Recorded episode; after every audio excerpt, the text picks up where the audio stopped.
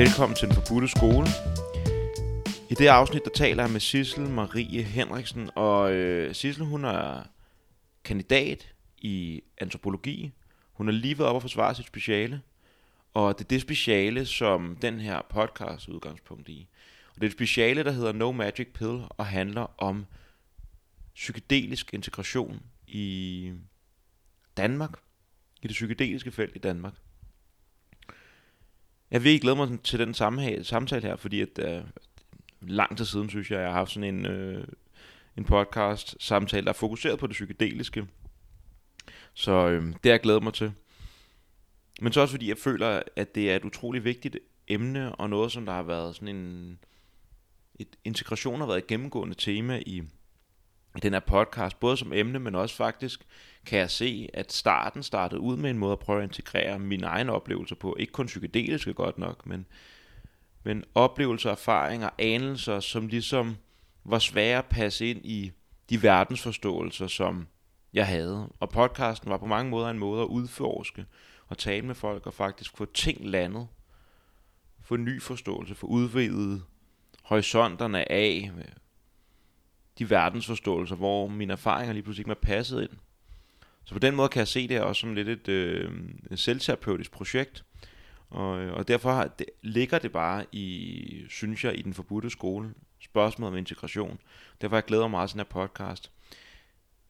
Sissel er som sagt øh, antropolog og har været ude at følge forskellige mennesker i det psykedeliske miljø i Danmark. Og øh, fulgt deres proces, fulgt deres psykedeliske arbejde og fulgt deres integrationsproces. Og vi taler om nogle af de ting, som hun har fundet, har bidt mærke i. Forskellige former for integration fra det narrative og de historier, vi fortæller om os selv, til det mere oplevelsesbaserede og det somatiske, kropslige, hvordan vi opfatter os selv, hinanden og verden. Og så til det her mere fællesskabelige, måden hvor med vi, eller hvor ved vi kan forbinder os til andre mennesker på, skaber fællesskab og os på en eller anden måde hjælper hinanden til at skabe en fælles mening, en fælles samhørighed, således at integration ikke bare er et projekt, jeg laver i mig selv, men også noget, der ligesom skal gå i kredsløb med vores omverden og med hinanden. For rigtigt at stadfæste sig, eller at finde fundament i vores hverdagsliv. Sissel, hun øh, er udover at være kandidat i antropologi, så er hun også medstifter øh, og podcaster i podcastet Regnfang. Og derinde, der øh, ligger der en masse fede podcast, hvor der bliver snakket med diverse øh, professorer, akademikere, øh, læger, forskere, hvad, hvad, altså, det ene og det andet.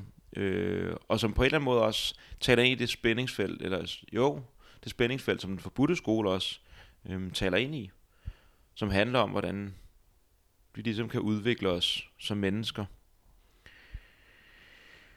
Øhm, så hop derind, og den ligesom den forbudte skole kan den findes på ja, alle de steder, hvor man lytter til podcasts. Specialet og øh, links til Regnfangs hjemmeside osv., det ligger nede i beskrivelsen her i podcasts øhm, beskrivelsen eller oplysningerne, show notes. Øh, så hop derind. Det var en super spændende øh, samtale med Sissel, og det var en gentagelse nærmest et år efter, at hun faktisk var på besøg hos mig, fordi at øh, jeg var med øh, som informant øh, til specialet. Række ud til, til Sissel efter et spørgeskema, som hun havde lagt ud, og, og tænkte, øh, jeg vil da gerne være med til at svare på nogle af de spørgsmål. Måske kan man, kan man bidrage til at skabe noget viden og øh, skabe noget viden. Det synes jeg virkelig, at øh, der er blevet gjort her. Jeg synes, det er interessant, og jeg synes, der er meget at lære. Vi taler også meget ind i den her... Det interessante ved det psykedeliske felt som sådan et sted, hvor mange forskellige fagligheder, interesser og perspektiver mødes og kigger fra deres forskellige perspektiver på samme fænomen, en psykedelisk oplevelse. Og der virkelig også her er en mulighed for sådan en eller anden form for kollektiv integration eller samfundsmæssig integration, hvor vi bliver nødt til at anerkende, det håber jeg i hvert fald, og det er det, vi taler om, at de forskellige fagligheder alle sammen har deres berettigelse til at se forskellige sider af fænomenet. Nå, Nu vil jeg ikke snakke så meget mere. Den forbudte skole. Hop derind på de sociale medier. Følg med. Del med venner. Det er virkelig, virkelig fedt, når I får delt afsted på jeres sociale medier. Øhm, sådan så, at det her projekt kan komme ud til så mange som muligt. Håbet er jo, at det rammer mennesker, og bare en gang imellem rammer nogen, som øh, det taler dybt til, og som måske kan være med til at på en eller, anden måde, en eller anden måde påvirke et liv i en positiv retning. Øhm, det ville være fedt. Og så gå ind i din podcast app, tryk subscribe, giv en 5 stjerne vurdering, og når du trykker subscribe, så får du notifikationer, når der kommer nye afsnit ud. Det tænker jeg lyder meget fedt. Og hvis man er virkelig i det gavmilde humør, eller bare virkelig godt kunne tænke sig at støtte op om det her projekt, så kan man gå ind på patreon.com forbudte skole. Der kan man smide en månedlig, månedlig donation. Mega glad for, øh, for jer, der allerede gør det. Det er så fedt. Og til dig, der bare har valgt at lytte med her. Fedt. Tak. Tak fordi du interesserer dig for de her emner. Øh, eller måske ikke interesseret, dig, men bare nysgerrig på, hvad filerne er der for noget. Tak for at lytte med. Og med det sagt, så vil jeg sige rigtig hjertelig velkommen til en samtale mellem mig og Sissel Marie Henriksen om den psykedeliske integration og om, at det måske ikke bare er en magisk pille. Øhm. Jeg kan mærke, at jeg glæder mig. Jeg, vi er jo allerede, jeg føler allerede, at vi er lidt i gang med at snakke. Og øh, ligesom om, at det også bare fortsætter fra sidst, du var her. Vi snakkede. Jeg tror, vi kunne bare, altså vi kan bare tage den og så bare køre dig ud af. Men du har skrevet speciale nu og skal over forsvare det. Det kommer så nok ud efter, du har forsvaret. Ja, øh, så bliver det tilgængeligt. Ja, så... Øh, men du har, du har været rundt i, det kan du selv fortælle lidt om, men den kort været rundt i Danmark og snakket med folk, der er inde i det psykedeliske felt. Og det var også derfor, vi snakkede sammen første gang. Jeg ikke engang huske. Jeg tror, du skrev på psykedelisk fællesskab eller sådan noget, og så skrev jeg, at det vil jeg gerne være med til. Øhm. Jeg tror, jeg sendte et spørgeskema ud, som du svarede på. Mm. Og brugt lang tid på at svare på, kunne jeg mærke, at du havde virkelig noget at fortælle, og så skrev du noget på den, skrev til mig, hvis vi skal tale mere. og så tænkte jeg, at det skal vi helt sikkert. Skide godt. ja. Men øhm, jeg tænker, vi kan, som jeg også lige sagde til dig, jeg synes, vi kan starte lidt med dig, og det er altid rart lige at finde ud af, hvorfor, altså, for det første, hvorfor filen vælger man at bruge sit special på sådan noget der, og øh, hvor kommer interessen fra, og hvad er antropologi, og bare sådan fortæl lidt om dig selv, og lige en baggrund. Ja. Fedt. Jamen, tusind tak, fordi at du inviterer mig ind, Alexander. Det er mega fedt. Altså, jeg har jo siddet særligt det sidste halve år kun med mig selv nede i en kælder over på CSS, øh, Center for Sundhed og Samfund, og skrevet det her øh, speciale, og det har været en meget underlig ensom proces, og samtidig en ret sådan social proces, fordi jeg har siddet med alle mine informanter og genhørt dem, ikke? Mm. og skulle forsøge at, at repræsentere dem og skrive dem ind i en akademisk opgave. Og sådan. Men, men øh, det er vildt fedt at få muligheden for at tale med nogen om det, mm. rent faktisk, i menneskekød. Ja. ja. Øh, så fedt, tak for invitationen. Så kører vi. Ja, det er det, vi gør nu. fedt. Øhm, jamen, altså, jeg er næsten antropolog. Øhm, så jeg skal op og forsvare i næste uge. Øhm, og efter det, som du sagde, så, så kommer mit speciale til at blive både sendt lidt rundt til dem, jeg selvfølgelig har arbejdet sammen med, men det kommer også til at bare ligge sådan tilgængeligt, så hvis folk har lyst til at læse det. Mm. Øhm, og jeg tror, altså, for de fleste mennesker er det, de ender med at lave, tit sådan lidt tilfældigt, øh, lidt forskellige omveje. Jeg tror altid, jeg har haft en interesse for transcendente stadier. Øh, ikke nødvendigvis kun sådan psykedelisk induceret, jeg synes altid, det har været spændende, hvordan alternative bevidsthedstilstande er induceret gennem faste, eller meditation, yoga, naturoplevelser, øh, møder med mennesker, alle sådan nogle ting, hvordan det tapper ind i menneskelig trivsel eller mm. velvære. Hvornår altså, du, hvordan har du fået den uh, interesse? Hvordan har jeg fået den interesse? Kan du huske det? Mm, jeg tror, som barn, der var det meget gennem min krop, at jeg fik de der oplevelser. Så, jeg, øh, så det var fra egen erfaring? Ja, ja det tror jeg. Altså, ja. jeg tror, det gav en eller anden form for... Øh, jeg tror, det hjalp mig i kontakt med... Øh, Jamen, det, det er sådan lidt, altså DBU-sloganet, en del af noget større, men som egentlig måske er rigtig nok. yes.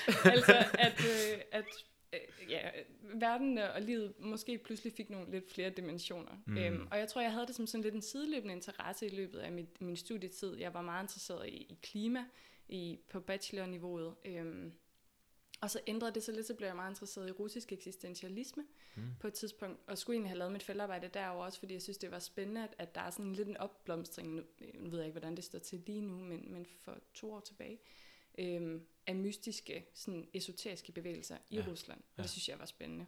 Og så synes jeg, at deres kunst og kulturliv var ufattelig spændende også. Så kom corona, Mm. øhm, og jeg kunne ikke tage på feltarbejde i Rusland. Så måtte jeg sadle om, og så tror jeg, jeg tænkte, jeg har altid haft den her plan B med, med de her alternative bevidsthedstilstande gennem bøn, gennem faste. Vi går den vej. Mm. Og så faldt jeg selvfølgelig også over den psykedeliske renaissance og begyndte at læse den forskningslitteratur, og så slog det mig på et eller andet tidspunkt der, at, at jeg faktisk synes, at jeg kunne bidrage med noget. Mm. Og det var jo en fed ting at kunne gøre. Bruge de her to år på kandidaten på rent faktisk at lave noget viden, der kunne bruges til et eller andet. Ja. Det var en motivation for mig. Øhm, fordi jeg kunne se, at, at der var rigtig meget spændende forskning i gang, men jeg kunne også se, at der manglede noget kvalitativ forskning. Så der manglede forskning fra antropologien og fra sociologien. Der manglede på en eller anden måde nogle lidt mere sådan langstrakte undersøgelser af den psykedeliske oplevelse af psykedelisk assisteret terapi.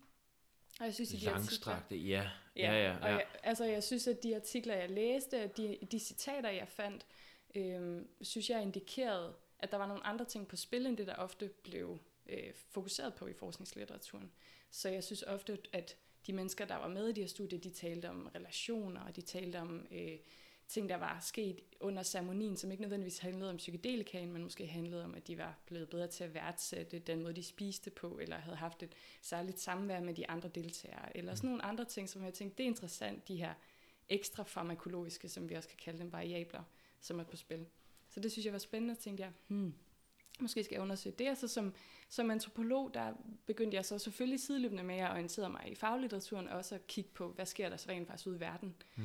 Og der kunne jeg også lynhurtigt se, at, at der var poppet retreatsteder op rundt omkring i Europa, og ikke nok med, at de her retreatsteder tilbød øhm, psykedeliske ceremonier, men der var også nogle af dem, der begyndte at lave sådan nogle community forums, mm. Mm. øh, sådan nogle fællesskaber, der ragt ud over den psykedeliske ceremoni. Og det synes jeg også var interessant, og jeg begyndte at deltage i nogle af de her ting, og så poppede integration ligesom op på et tidspunkt, og så tænkte jeg, der er den. Mm-hmm. Det er der, hvor antropologien virkelig kan gøre en forskel, fordi integration øh, nødvendigvis jo er en proces, der er sådan, der sker, hvor mennesket, altså så antropologien er interesseret i at forstå, antro betyder mennesket, øh, så det er studiet af mennesket, sådan helt grundlæggende antropologi. Mm. Og vi siger så tit, at det er studiet af mennesket i fællesskaber, eller studiet af mennesket i dets kontekst, så i de relationer, der er mellem mennesker, og de relationer, der er mellem mennesket og dets omgivelser. Og der tænkte jeg, at integration er jo netop det øjeblik, hvor den psykedeliske oplevelse slutter, og det her menneske skal navigere med den her psykedeliske oplevelse, men i dets kontekst. Mm. Altså i en hverdag med alle mulige andre mennesker, alle mulige andre betydningsnet, alle mulige andre sådan, kulturelle faktorer. Og så tænkte jeg, det er interessant at følge antropologisk. Mm. Mm. Og så gik jeg ligesom den vej. Mm. Ja. Så i stedet for, så, jeg, jeg har haft samme fornemmelse, når man sidder og læser forskningslitteraturen på det psykedeliske. Sådan, det er meget som, man kan, at der er et forsøg på nærmest at isolere mennesket ud af den, altså det, det, som du beskriver, det er antropologien, så for det er ligesom væren i verden, som værende en sammenhængende ting. Mm. Og så i stedet så trækker man bare mennesket ud, eller man siger, øh, neurologi trækker det ud og kigger på det isoleret, men så du var sådan interesseret i at følge med, når man, okay, hvad sker der så efter, når man kommer ud i en kontekst igen, ud i sit liv. Ja. ja. lige præcis. Og, og det har selvfølgelig, det har alle mulige, der er alle mulige årsager til, hvorfor at det primært er den måde, man, man undersøger de her substanser på, og der er også rigtig mange gode grunde til det. Øhm, men, men der er ligesom en tendens at man kigger på den akutte psykedeliske oplevelse, og så kigger man på, hvad, hvad sker der neurologisk, eller hvad sker der psykologisk. Man har spørgeskemaer, der ligesom tracker, øh, eller skalaer, sådan psykologiske skalaer, der tracker, hvordan var den her oplevelse, var det en ego-død, eller var det en mystical experience, Mm. eller var det det ene Mm. eller det andet. Øhm, og man måler hjernen, hvad sker der i hjernen og sådan nogle ting. Øhm, og, og, det, og man fokuserer selvfølgelig også på de her randomiserede placebo-studier, som er, hvad kan man sige, den gyldne standard for forskning, for rigtig meget forskning i dag. Og der, der er kæmpe gode grunde til det, og det har ført os virkelig, virkelig langt. Men forskningen, selv de kvantitative forskere, eller sådan de mere øh, hjernevidenskabelige forskere, de, de beder os om mere kvalitativ forskning. Altså vi har brug for at forstå de her processer mm i det levede menneskeliv. Ja. Og der er også et eller andet, tænker i, at have en forventning om, at de steder, som er specialiseret i at lave det mere kvantitative forskning, kigge på statistik, kigge på, hvad der sker i hjernen, eller sådan, lave placebo-studier.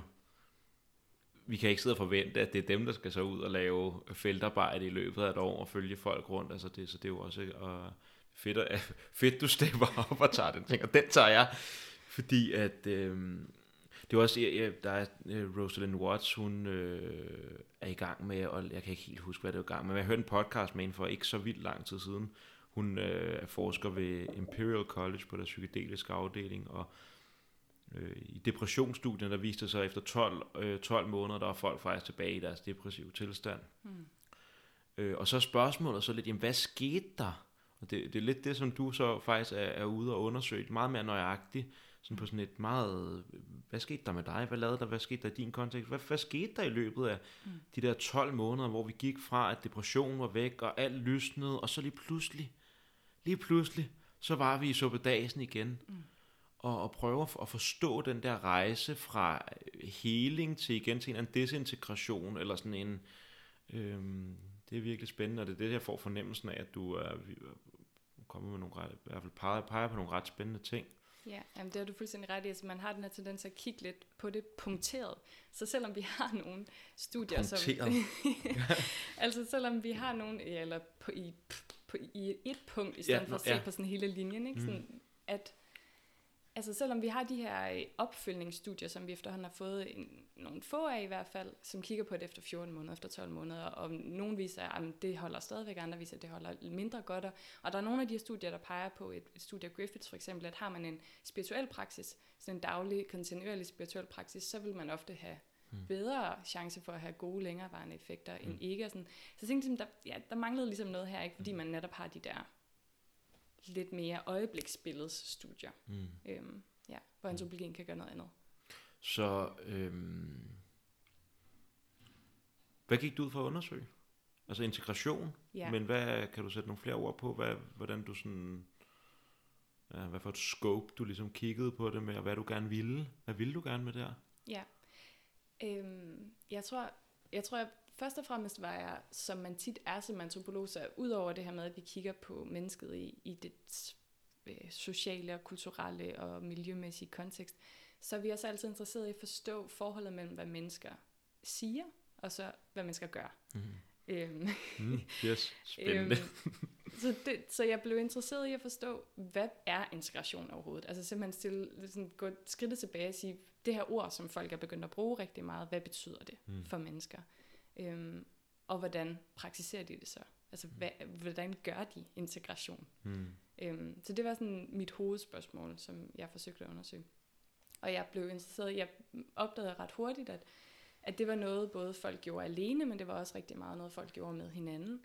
Så jeg lagde ligesom et snit, hvor jeg så på sådan individuelle historier, og jeg mødtes med øhm, jeg interviewede sådan omkring 33 personer, 30 af dem om deres livshistorie, sådan virkelig, hvad, hvad, hvorfor begyndte du at bruge psykedelika, hvad har det gjort for dig, hvordan integrerer du, alle de her ting. Og så deltog jeg også i integrationscirkler, som er en anden metode, vi bruger øh, meget inden for antropologien, der hedder deltagerobservation, hvor vi simpelthen bruger vores egen krop til at være i de aktiviteter, som vores, det vi kalder informanter, de mennesker, vi, vi arbejder sammen med, når vi er på feltarbejde, og genererer den her antropologiske viden sammen med. Øhm, så, så det gjorde jeg også, så jeg deltog ligesom som deltager i integrationscirkler, mm. og var også på et enkelt uh, retreat for at forstå, hvordan starter integrationsprocessen allerede, måske før den psykedeliske oplevelse, og under den psykedeliske oplevelse, og efter. Så, yes. så det var sådan, det var sådan der, hvor jeg tænkte, det, det, altså man bliver nødt til at begrænse sig. Jeg ville ønske, at jeg kunne have lavet alt muligt mere. Jeg lavede også lidt noget kontekstualiserende arbejde ved sådan at deltage på konferencer og online events og Øh, jeg forsøgte at tage lidt del i nogle af de ting, psykedelisk samfund laver, og sådan prøvede ligesom at få en fornemmelse af den danske psykedeliske felt lidt mere bredt. Mm. Men mit hovedfokus lå ligesom på de her mennesker, jeg mødtes med, og så de her integrationscirkler. Mm. Okay. Så, så det var sådan mit hovedfokus. Hvordan og hvad med ja. integration. Ja, og hvad så, okay, så får jeg lyst til at spørge dig, så, når, fordi den der, jeg synes, det er rigtig interessant, det der med, en ting er, hvad vi tænker eller siger omkring integration, hvordan vi forstår det, og hvordan vi lever det. Ja. Det der, det der skæld. Så hvordan, hvad, hvad kommer der fra? Hvad, hvad, hvad forstår, jeg ved ikke, om du kan sætte nogle sådan lidt kort ord på, hvad forstår vi ved integration? Eller sådan, jo, ja. altså, jeg tror, det som de fleste mennesker refererede til, når jeg stillede dem det spørgsmål, det var, at de, de sagde, at det var at bygge bro mellem det psykedeliske stadie og hverdagen. Mm. Det var en eller anden form for sådan oversættelsesarbejde mellem de der to. Øhm, det, det, det gik sådan igen og igen, synes jeg, eller forankre oplevelsen i det levede liv. På en eller anden måde gør den sådan, lappe det hul, der er mellem den psykedeliske oplevelse og så den daglige væren. Ja. Øhm, og når jeg så spurgte lidt mere ind til den, om hvad, hvordan foregår det så, så nævnte folk alle mulige forskellige ting, at de brugte øh, meditation, at de brugte ja, integrationscirkler, at de brugte det at male og tegne, at de brugte samtaler med venner, øh, forskellige former for kropsarbejde, mm. yoga, vinterbadning, mm. som jeg mindes måske, at du fortalte ja, mig også var en teknik. kunne jeg forestille mig. øhm, øh, Mikrodosering var der også nogen, der brugte. Øh, nogen brugte sådan øh, objekter, de havde fra deres psykedeliske oplevelse, hvis de nu havde haft en, en sten eller et eller andet, der kunne minde dem om noget, være sammen med den sten igen. Mm. Så alle mulige forskellige ting. Så, så det var sådan et, et virvar af øh, alt muligt. Og så i alt det materiale forsøgte jeg så lige så stille at se, om jeg kunne finde nogle mønstre, som mm. også er det, vi gør som antropologer. Så kigger vi over det her store datamateriale, det her landskab, vi har alle de her forskellige, meget forskellige mennesker, ja. og så forsøgte jeg at se, er der nogle veje i det? Mm. Og det er, så, det er så det, mit første kapitel, også lidt mit andet kapitel handler om mm. i specialet. Så øh, det, er det er meget sjovt det der med, det lyder meget simpelt ikke, på et eller andet plan. Så vi har en, en psykedelisk oplevelse af integration, jamen, det er den bro mellem det og så vores virkelig levede liv, og, øh, og lave et oversætningsarbejde, og så når man så ser på det i praksis, så bang, siger det, så er der bare alle, alle mulige måder at gøre det på. Ja. Øhm, ja. Så hvordan, hvad, hvad gjorde du? Så skulle du finde mønstre. Hvad for nogle, hvad, hvad, hvad for nogle mønstre fandt du?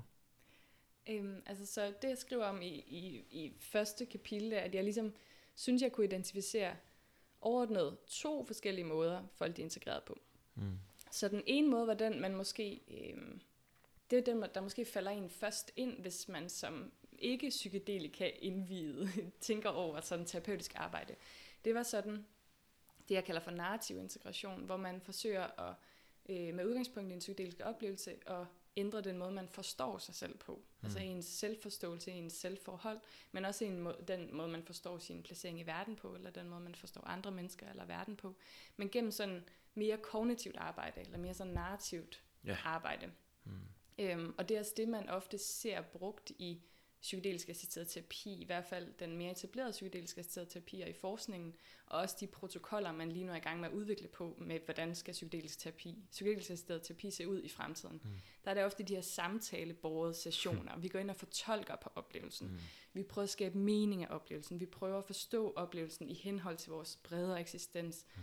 Sådan hele den her forståelses-, fortolknings-, meningsskabelsesproces. Ja og den, den var ret stærk også i det materiale, som, øh, som jeg genererede sammen med mine informanter. Hvad betyder det, at det var ret stærk? Altså, hvordan... altså det var der rigtig, rigtig mange, der, der talte om. Okay.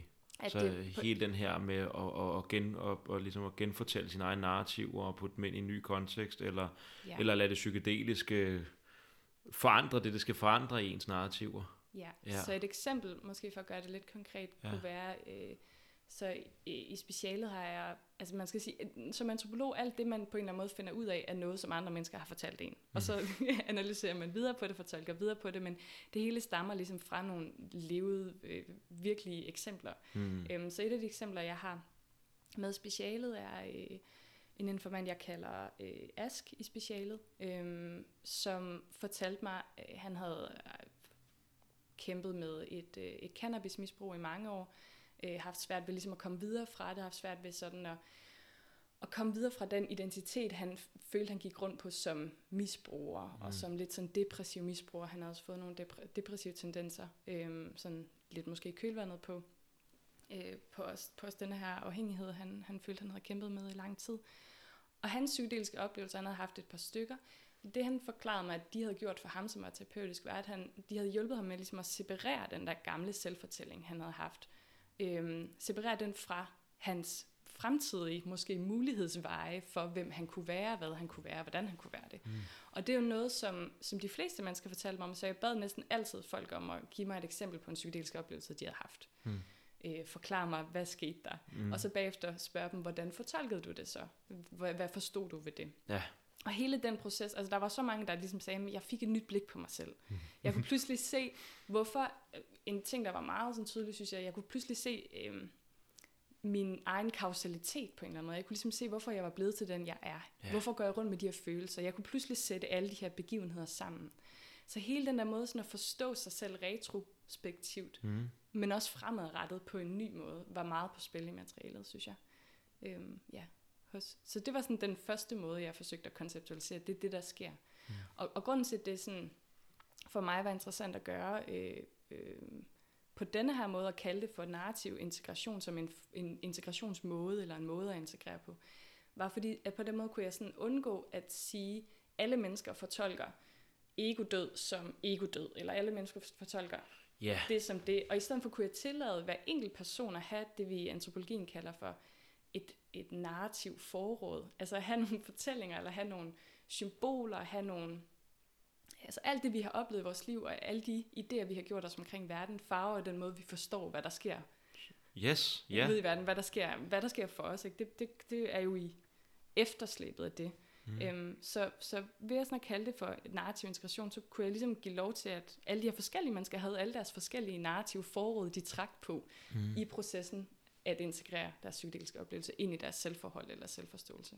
Så det lyder som, at du faktisk, altså det der med faktisk at lade deres egen stemme være deres egen stemme, og mm. det de siger, hvad det de siger, altså så langt hen ad vejen, så selvfølgelig skal du analysere videre og sådan noget, ikke? Men, ja. men det synes jeg, øh, for det er nok også en af de ting, som der kommer til at ske lidt ved forskning, ikke? at vi meget gerne vil have det ind i kategorier, og øh, sådan, okay, er det en mystisk oplevelse, var det ego-død, eller er det bare dissolution, er det bare op, sådan... Ja i stedet for så bare at tage folks historier og deres egne fortolkninger seriøst. Og jeg tænker også, at det er noget af det, det, det ved jeg ikke, men det måske kan du svare på, at det netop er den proces, at jeg finder sit eget sprog og sin egen forståelse af oplevelsen, og ikke bare koble det på et eller andet, som man får at vide af nogen. At mm. det faktisk er noget af det, der er med til at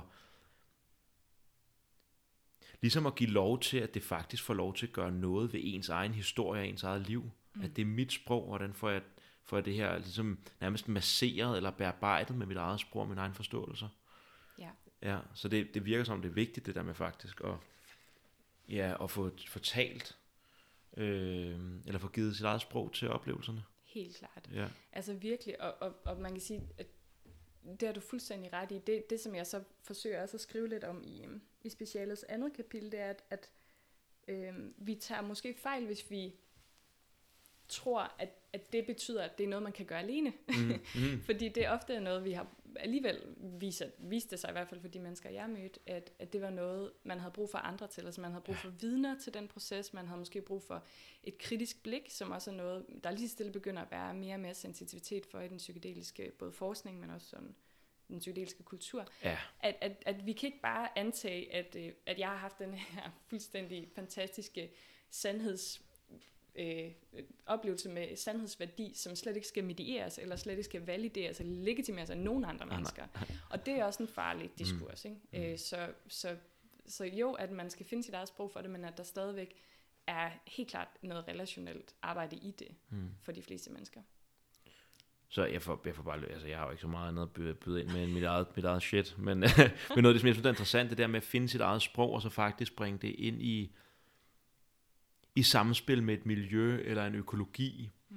og på den måde også øh, ligesom tillader sig, altså, jeg har min forståelse af, hvad det var, jeg oplevede på den ayahuasca-ceremoni, så sidder man i den her, for eksempel øh, de her delingscirkler efter en ayahuasca-ceremoni, og så fortæller jeg min oplevelse med et sprog, mm.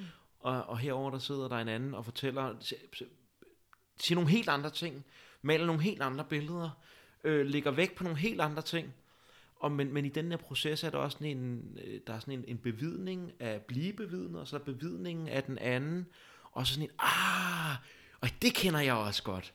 Og så tager man, der, så der sker, et, eller, der sker en eller anden udveksling, og sådan nærmest en forfining, kan der sådan komme frem i det, øh, føler jeg. Så det er det, som gruppeterapi for eksempel også kan, eller at, at man sådan øh, man får nogle andre vinkler og perspektiver, og dermed sker der noget med det, som man måske selv, måske selv tænker, mm eller øh, det perspektiv, perspektiv, perspektiv, man selv har. Så bliver det et samskabelse, Ja. men hvor det er vigtigt, at man bringer noget selvstændigt eget sprog ind i samskabelsen, ellers så ved ikke, virker det ikke rigtig som det er samskabelse. Ja, ja. Altså det, det, det er super fedt sagt. Altså det, er, det var rigtig, rigtig, i stor udstrækning det, jeg også fandt ud af ved at deltage i de her integrationscirkler.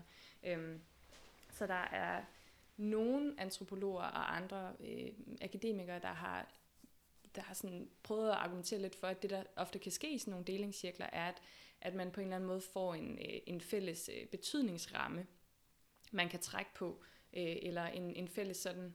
Øh, betydningshorisont, man kan sætte sin oplevelse ind i, og så ligesom få et, et afsluttende svar på baggrund af, når jeg oplevede det, når, så det, det kan vi fortolke sådan og sådan, og værsgo have et svar, og så kan du komme videre og lægge oplevelsen. Mm. Men det, som jeg virkelig så, synes jeg, i det danske psykedeliske miljø, det var meget mere, at det var en proces af, øhm, hvor anerkendelse var vigtig, og hvor det var vigtigt, at hver enkelt deltager i integrationscirklen fik lov at have deres, øh, i opgaven kalder jeg det sådan, øh, fortolkningsmæssig autonomi, altså fik lov til selv at fortolke Fedt, på ja, deres ja. oplevelse, men, men have hjælp fra de andre deltagere til at, at få en form for anerkendelse af, at den psykedeliske oplevelse havde været vigtig for dem. Mm. Så der var en anerkendelse, som man måske ikke finder ude i det bredere danske samfund, af at de her psykedeliske oplevelser kan have terapeutisk værdi, mm. øh, de kan have, være ufattelig meningsfulde for folk, mm. ikke bare en eller anden hedonistisk, eskapistisk øh, virkelighedsflugt, men mm. faktisk være enormt betydningsfulde. Så de fik den anerkendelse fra de andre, og ved at blive blikket fra de andre, kunne de ligesom blive hjulpet til at fortælle, skabe betydning af deres oplevelse. Og noget andet, som du også lige sagde, var også noget, jeg nemlig synes var, var meget, meget øh, tilstedeværende. At det, der så skete, når hele gruppen havde delt deres historier, var, at så alle de her små fortællinger blev ligesom et bibliotek. altså ligesom en, en form for beholdning, som man så kunne trække på, Ja. hvis man havde svært ved at finde ud af, hvordan man skulle forstå sin egen oplevelse. Så gennem at blive spejlet i de andre, eller at kunne identificere sig med elementer af, når man så sagde Alexander det derovre, fedt, det hjælper mig til at forstå den her proces, at så kunne man på den måde ligesom finde fodfæste. Ja, Men ikke så meget gennem, at man fik at vide, du har oplevet sådan og sådan og sådan, og det var fordi den forfader kom og sagde det til dig, mm. og så kan du lægge det og komme videre. Mm. Men mere, mere den der proces, som du siger med, ja, så det handler måske faktisk ikke så meget om at få ting lagt, øh, som i, okay, så vi kan vi lægge det bag os. Så har Ja. du haft en fed psykedelisk oplevelse, nu har du det rigtig godt, så lægger vi det bag os. Det er ikke så meget det, det handler om. Det virker også som, at, at i, sådan som du beskriver det her, der er også noget omkring, at jeg får sagt det, og i det, jeg siger det, og folk bevidner mig, så er det faktisk om, at, at, at, jeg, at jeg faktisk skaber min oplevelse igen, men jeg føder den ud i, øh, får lyst til at sige føde, ikke? men jeg føder den ud i, i, i, i, i mere sådan fællesskabelig kontekst, eller en mere hverdagslig kontekst. Jeg var helt blæst sidste uge på ayahuasca, og wow, og ud, og det var fantastisk, og nu, og nu sidder jeg her en uge eller to uger efter, og jeg har ikke rigtig kunne sige det til nogen, og når jeg har sagt det til nogen, så har jeg følt mig lidt strange, og de kan ikke rigtig forstå mig, og lige pludselig så sidder folk bare og nikker, og der er nogen, der bliver rørte, og jeg, wow, Ja. Sådan, den, bliver, den kommer ud igen, men i en ny kontekst. ja. Ja. Ja, det er også en af de skæld, jeg arbejder lidt med i specialet, øhm, som, som en af mine informanter fortalte mig, da jeg spurgte hende, øhm, hvad, hvordan hun så en vellykket integrationsproces, spurgte jeg hende om, tror jeg, efter vi havde talt sammen. Og så sagde hun, hun tænkte sig lidt om, og så sagde hun, at hun troede, det var noget med, at der både var et ændret forhold indadrettet, altså at man ændrede et eller andet i forhold til sig selv, men det handlede også om, at man ændrede et eller andet i forhold til resten af verden, altså udadrettet eller til andre mennesker. Og det er noget af det, jeg skriver om i specialet. Det virkede til for rigtig mange, hvor det er faktisk svært at få forankret deres psykedeliske oplevelser i deres daglige liv, Ja. og hos deres familierelationer, deres gode venner, Mm. mm. hvis nu ikke de her mennesker var øh, særlig øh, bekendte med psykedelika, eller måske havde nogle forestillinger, nogle fordomme om, hvad psykedelika er for noget, og hvorfor man bruger det, og hvad det gør ved folk. Altså, de diskurser eksisterer jo stadigvæk i vores samfund, selvom vi er i en psykedelisk renaissance, så er det ikke alle, der ved, at vi er det. Nej. Altså, Det kan man godt glemme lidt en gang imellem. når, man er, når man er i Østerklokken, så bliver det lige pludselig meget, meget tydeligt. Ikke? Og, og der, var det, der synes jeg, at det var øhm, påfaldende, at når folk deltog i de her integrationscirkler, eller nogle af de andre sociale aktiviteter, som er i det psykedeliske miljø, så virkede det for mig, når de fortalte mig om det, som om, at, at det var ofte for at på en eller anden måde kunne forankre deres oplevelse, men sammen med andre mennesker. Mm. Så det ikke blev sådan en parallel virkelighed. Man har haft den her fuldstændig livsændrende oplevelse, men man gik kun rundt med den inde i ens eget hoved, fordi man kunne faktisk ikke fortælle nogen om det, fordi de ville ikke kunne forstå det. Mm. Men lige pludselig kunne man sidde i integrationscirklen og blive bevidnet, og mm. så er det ligesom om, at oplevelsen sedimenteres. Mm. Altså, den bliver virkelig gjort ja. med andre mennesker, og i denne her verden, i et rum, yeah. med nogle folk, der sidder og taler sammen. Og det er faktisk for rigtig mange, øh, fordi det var sådan et ændret selvforhold, der blev manifesteret i et ændret forhold til andre mennesker i verden, at det gjorde, at de fik det bedre at kunne komme videre med at integrere. Ja. Så, så, så altså, ja, virkelig mange af de der ting på spil. Ja, ja, det, ja det, er, altså, det er virkelig, det synes jeg bare er mega spændende, og det er noget af det, som, jeg tror, det er derfor, jeg føler, at det er, det er meget vigtigt at, at, snakke om, og jeg håber også, at der måske at, at, at man, forskere, som laver lidt mere klinisk forskning, også bliver inspireret af det, fordi en ting er, at man ændrer jeg synes, det er sindssygt godt, hun siger det, ikke? at det er noget med, med, med en indre forandring, men det er også en forandring af, af, det, der kigger ud af, eller den, der er i verden, og det, der handler i verden. Og hvis vi kun har fokus på den der indre del, det er ikke barnemad og vildt let og sådan at komme ud og fortælle og leve og have den der ting med sig, den der oplevelse. Så der er måske lidt også en tendens til at måske have lyst til at parkere det netop, eller sådan at det bare var en, det var en, det var en flippet oplevelse, det var en fed oplevelse, det var en forfærdelig oplevelse, hvad det nu var, mm. og parkere det, fordi det er så svært at bringe med ind i... Øh... Mm. Så noget, jeg lige får lyst til at spørge om, så, så øh, integrationscirkler øh, eller andre sådan aktiviteter var en måde, hvorpå dine informanter ligesom fik sedimenteret oplevelsen ud i den virkelige verden, eller i hvert fald i fællesskab, og sådan i vågen tilstand, kunne man næsten sige. Men, men det er bare sådan, øh, er der også en, bliver det også sådan en, øh, en cirkel, sådan et, et afskåret ting, hvor nu vi sådan en, altså det, der, der er ikke så langt fra det til så at skabe en eller anden sekt-ting, hvor vi ved, hvad der er rigtigt, og vi har alle sammen taget psykedelika, og øh, vi forstår, øh, så jeg ved ikke, om du kan sætte nogle ord på det, hvor, hvordan, hvordan hvordan bidrager den integration så også til mere, det, den mere eller gør den det, til det mere sådan kollektive, øh, mm. mere samfunds, øh, samfundslige kultur, altså vores kultur, øh, vores almindelige samfund? Ja. Hvordan går vi fra cirklen til, til samfund? Det er et super godt spørgsmål. Altså der er andre øh, der er andre antropologer og også andre forskere, der har beskæftiget sig mere med øh, altså kigget mere på psykedelika brugere i nogle lidt mere lukkede fællesskaber, så for eksempel taget udgangspunkt i et retreat center, mm. eller en, øh, en bestemt undergruppe af psykedelika, altså ayahuasca-cirkler for eksempel. Og der er det der er det nok vigtigt at sige, at der vil man nok være kommet frem til nogle lidt andre ting, end det jeg er kommet frem til. For der er det måske mere nogle fællesskaber, hvor der kommer til at eksistere nogle lidt mere fasttømrede idéer og mm. Fælles værdier, man, man navigerer ud efter, og nogle fælles forståelses- og fortolkningsrammer, man har der. Øhm, og det var jeg... Øh, altså det tror jeg, jeg var mindre interesseret i at, at, at forstå, at der var flere grunde til det. Øhm, både nogle sådan helt praktiske omstændigheder, at jeg foretog feltarbejdet under corona, mm. så, så det var lidt svært for mig sådan at, at være til stede i nogle fællesskaber, fordi fællesskaber var der tit ikke nej, rigtigt nej, ja, okay. i den periode. øhm, men, øh, men der kunne jeg godt forestille mig, det er der i hvert fald andre, der har der har fortalt om, at, at der bliver den der reintegration ind i det sådan større samfund, den bliver besværligt gjort. Øhm, men det man så også kan sige, det er, at det var i hvert fald noget, jeg fandt, at hvis man bare har fået en eller anden form for anerkendelse, eller en eller anden form for forståelse et eller andet sted fra, så kan det være, at det bliver nemmere at tage det med ud i ens virkelige hverdag. Jeg kan huske faktisk, og det tror jeg, du fortalte mig, øhm, fordi det var noget, jeg var interesseret i at forstå de her ting. Hvordan, altså, hvordan integrerer man sammen med folk, der ikke forstår de her ting? Øhm, og så sagde du til mig, at man behøver jo ikke at fortælle dem om oplevelsen. Man kunne bare fortælle, hvad oplevelsen havde gjort ved en. Mm. Mm. Og det tænkte jeg bare, det var en super, super interessant måde at se det på, at det kan sagtens integreres ind i det bredere samfund.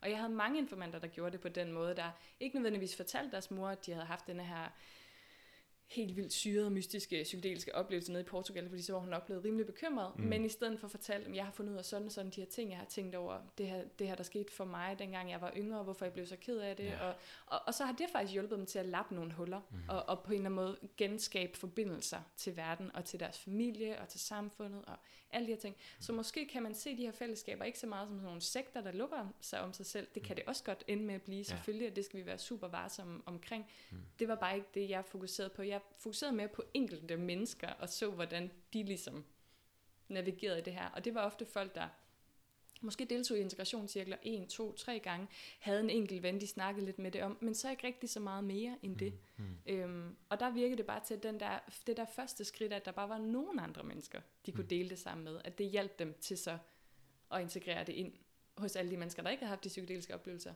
men uden behovet for, at de skulle nødvendigvis forstå alt, hvad der skete ja. under oplevelsen. Ja. Hvis det giver mening. Helt vildt. Og jeg synes bare, jeg synes, det er virkelig et vigtigt fokusområde, det der med at den ene, at, at der er muligheden og faren for, at noget kan lukke sig om sig selv, mm. men så også, at det faktisk godt kan blive sådan et sted, hvor man, altså integrationscirklen, eller det psykedeliske fællesskab, eller den der psykedeliske øh, ven, man har, eller veninde, at det kan være et sted, hvor man sådan et, et, et sted, hvor man mødes, og hvor man bekræfter sig selv i sin oplevelse, hvor man får nye perspektiver, og så går man ud, og så lever man. Mm. Og så er der et eller andet i, føler når vi, sådan, når vi, når vi snakkede før om det her med, at man har den her oplevelse, sidder man og, for, og fortæller sin, øh, man finder sin eget sprog for det, man sidder og fortæller det til andre mennesker, og der, der det på en eller anden måde bliver den først rigtig, rigtig der. Ja. Inden da der skete det i sådan den øh, afskårede rum, og nu den rigtige. Og, og så ligesom, at nu er den rigtige på den måde, jeg sidder, jeg kan mærke min ben, jeg er i et rum bagefter, skal jeg i fakta, skal jeg en liter mælk, og jeg er allerede, altså, den, og den er med mig nu, på, ja. en, på en helt anden måde øh, synes jeg virkelig er, er spændende og vigtigt. Altså, det er virkelig en vigtig pointe. Også bare, hvor lidt der egentlig skal til. Det er noget af det, der interesserer mig sådan, øh, med mine klienter en gang imellem, hvor man har haft en eller anden oplevelse. Det kan måske være en psykedelisk oplevelse, men det kan også bare være en eller anden mystisk oplevelse på et eller andet tidspunkt i ens liv. Og i starten der, kan der være meget modstand på at fortælle historien, eller man er mærkelig, eller øh, det forstår du alligevel ikke. Og bare det, at der sidder en og siger, det giver rigtig god mening, det forstår jeg godt, ej, det lyder vildt. Ja. Bare det. Ja. Ja. Så der er en kæmpe sådan en øh, anspændthed, øh, modstand mod ens egen virkelighed, ja. der lige sådan siger, whoops, så er jeg her igen. Præcis. Mm. Jeg får lyst til lige at indskyde her, at der er en, der er en, en dygtig antropolog, der hedder Rebecca Lester, som har arbejdet med øh, traumer. Mm. Og hun skriver, at øh, at traumer kan sådan på rigtig mange måder ses som en form for edge of existence experience. Mm. Altså mhm. man står på kanten af eksistensen. Hele ens verdensbillede vælter sammen, styrter sammen. Alt man troede var sådan her, er det ikke længere. Og det hele forsvinder ligesom for en. Ikke? Ja. Og, og hun siger, at, at hun laver sådan en, et form, det, der kalder et metastudie, hvor hun kigger sådan på tværs af en hel masse forskellige antropologiske traumastudier. Hun siger, at det der kommer frem i alle de her studier, det er den måde, at man kommer tilbage til virkeligheden på, at man ligesom bearbejder sit traume. Det er ikke så meget kun ved at tale om det, men det er faktisk ved sådan at, hun kalder det at tøjre sig, altså ligesom man tøjer en båd, mm. altså tøjre sig tilbage til verden gennem andre mennesker. Ah, altså fordi vi ligesom er sociale yeah. øh, væsener jo, at, yeah. at så har vi brug for den der gentøjling, sådan at vi kan begynde lige så stille at træde nye stier. Og det var meget tydeligt for mig, at de informanter, jeg havde, der ikke kunne det her, og det er også derfor, det er vigtigt at tale om. Men, men øh, for nogle af dem, øh, de kunne godt mærke, at deres psykedeliske oplevelser havde været øh, vigtige for dem, men de har faktisk fået det værre. Ja. Lige med det samme efterfølgende. Ja. Fordi de ikke havde nogen mennesker, de kunne gøre det her sammen med. Så, så øh, en informant, jeg kalder Mathias her i specialet, taler jeg ret meget om hans situation, fordi det var ret tydeligt, at, at der på en eller anden måde, han manglede et sted, han kunne være med den her oplevelse. Ja. Og fordi han ikke havde det, så blev han mere og mere alene med den. Mm. Og derfor mere og mere fremmed for det hele, og fremmed for sig selv og virkeligheden. Ja. Øhm, så det er super, super vigtigt, at vi tænker over, hvordan kan vi bygge de her fællesskaber op, eller sikre os, at mennesker har de fællesskaber, også når vi begynder at tænke psykedelisk assisteret terapi i fremtiden. At, at det ikke bare skal være sådan nogle satellitter, der ligger ude i Herlev eller et eller andet, mm. og så, øh, altså, så er det bare der, du kan have det, og så ikke andre steder. Mm. Altså der på en eller anden måde, som også er noget af det, øh, Center for Psykedelisk Dannelse taler rigtig meget om, hvordan bygger vi nogle lokale infrastrukturer, som kan bære det her, sådan nogle fællesskaber. Ja, hvor man kan komme med det. Ja. Jeg synes virkelig, det er fint, det der med øh, at tøjle sig i forhold til traumer. At noget styr. Jeg har også tænkt lidt en gang, men jeg tror, jeg har snakket med nogen af på podcasten, at der er noget omkring den øh, psykedeliske oplevelse, som er traumatisk, altså forstået på den måde, at intet var som det, altså efter som det var før. Ja. Og øh, det kan godt være, at oplevelsen var lys og kærlighed, og du er et med Gud, og alt sådan noget der. Ja. Og så kommer du hjem til dit etværelses lejlighed, hvor der ligger Cheetos over det hele, og øh, intet arbejde måske, eller du ved, ja. det, det kan, virkeligheden kan se meget anderledes ud end øh, lys og, øh, og Gud og spørgsmålet er sådan lidt, hvordan, og jeg synes, det er så fint det der med, at, at det er en, det er relationelt arbejde, der skal laves, altså det at blive, ligesom virkelig få, få tøjlet sig, få, få nogle tråde ud i verden, og connecte med verden, sådan så man ikke bare floater rundt alene, men at man faktisk har en eller anden form for interpersonel stabilitet, eller sådan. Ja. Øhm, det er også altså det er spændende, og jeg er glad for, at du nævner øh, Center for Psykedelisk Dannelse, for jeg synes, at det er noget, det, jeg håber, det er så vigtigt, at vi får lavet nogle, på en eller anden måde nogle centre, eller nogle steder, hvor det er også det, den, bare sådan, den er podcast, det er nogle, noget af det, som nogen skriver, bare, sådan, bare det at lytte Ja. til mennesker, der omtaler de her ting, Ja. på en måde, der ikke er fordømmende, som er undersøgende, nysgerrige, det gør sådan helt, åh, det jeg troede, der var så forkert, det er helt okay. Det vidste jeg slet ikke. Bare det. Præcis. Det er lige sådan en, det er lige en tøjle ud der. Nå, okay, der er faktisk et sted at holde fast. Ja. Præcis, og altså i specialet forsøger jeg, fordi det gør man i akademia, så forsøger man at skabe, lave koncepter og sådan noget, Mm. øh, for, Koncepter og sådan noget.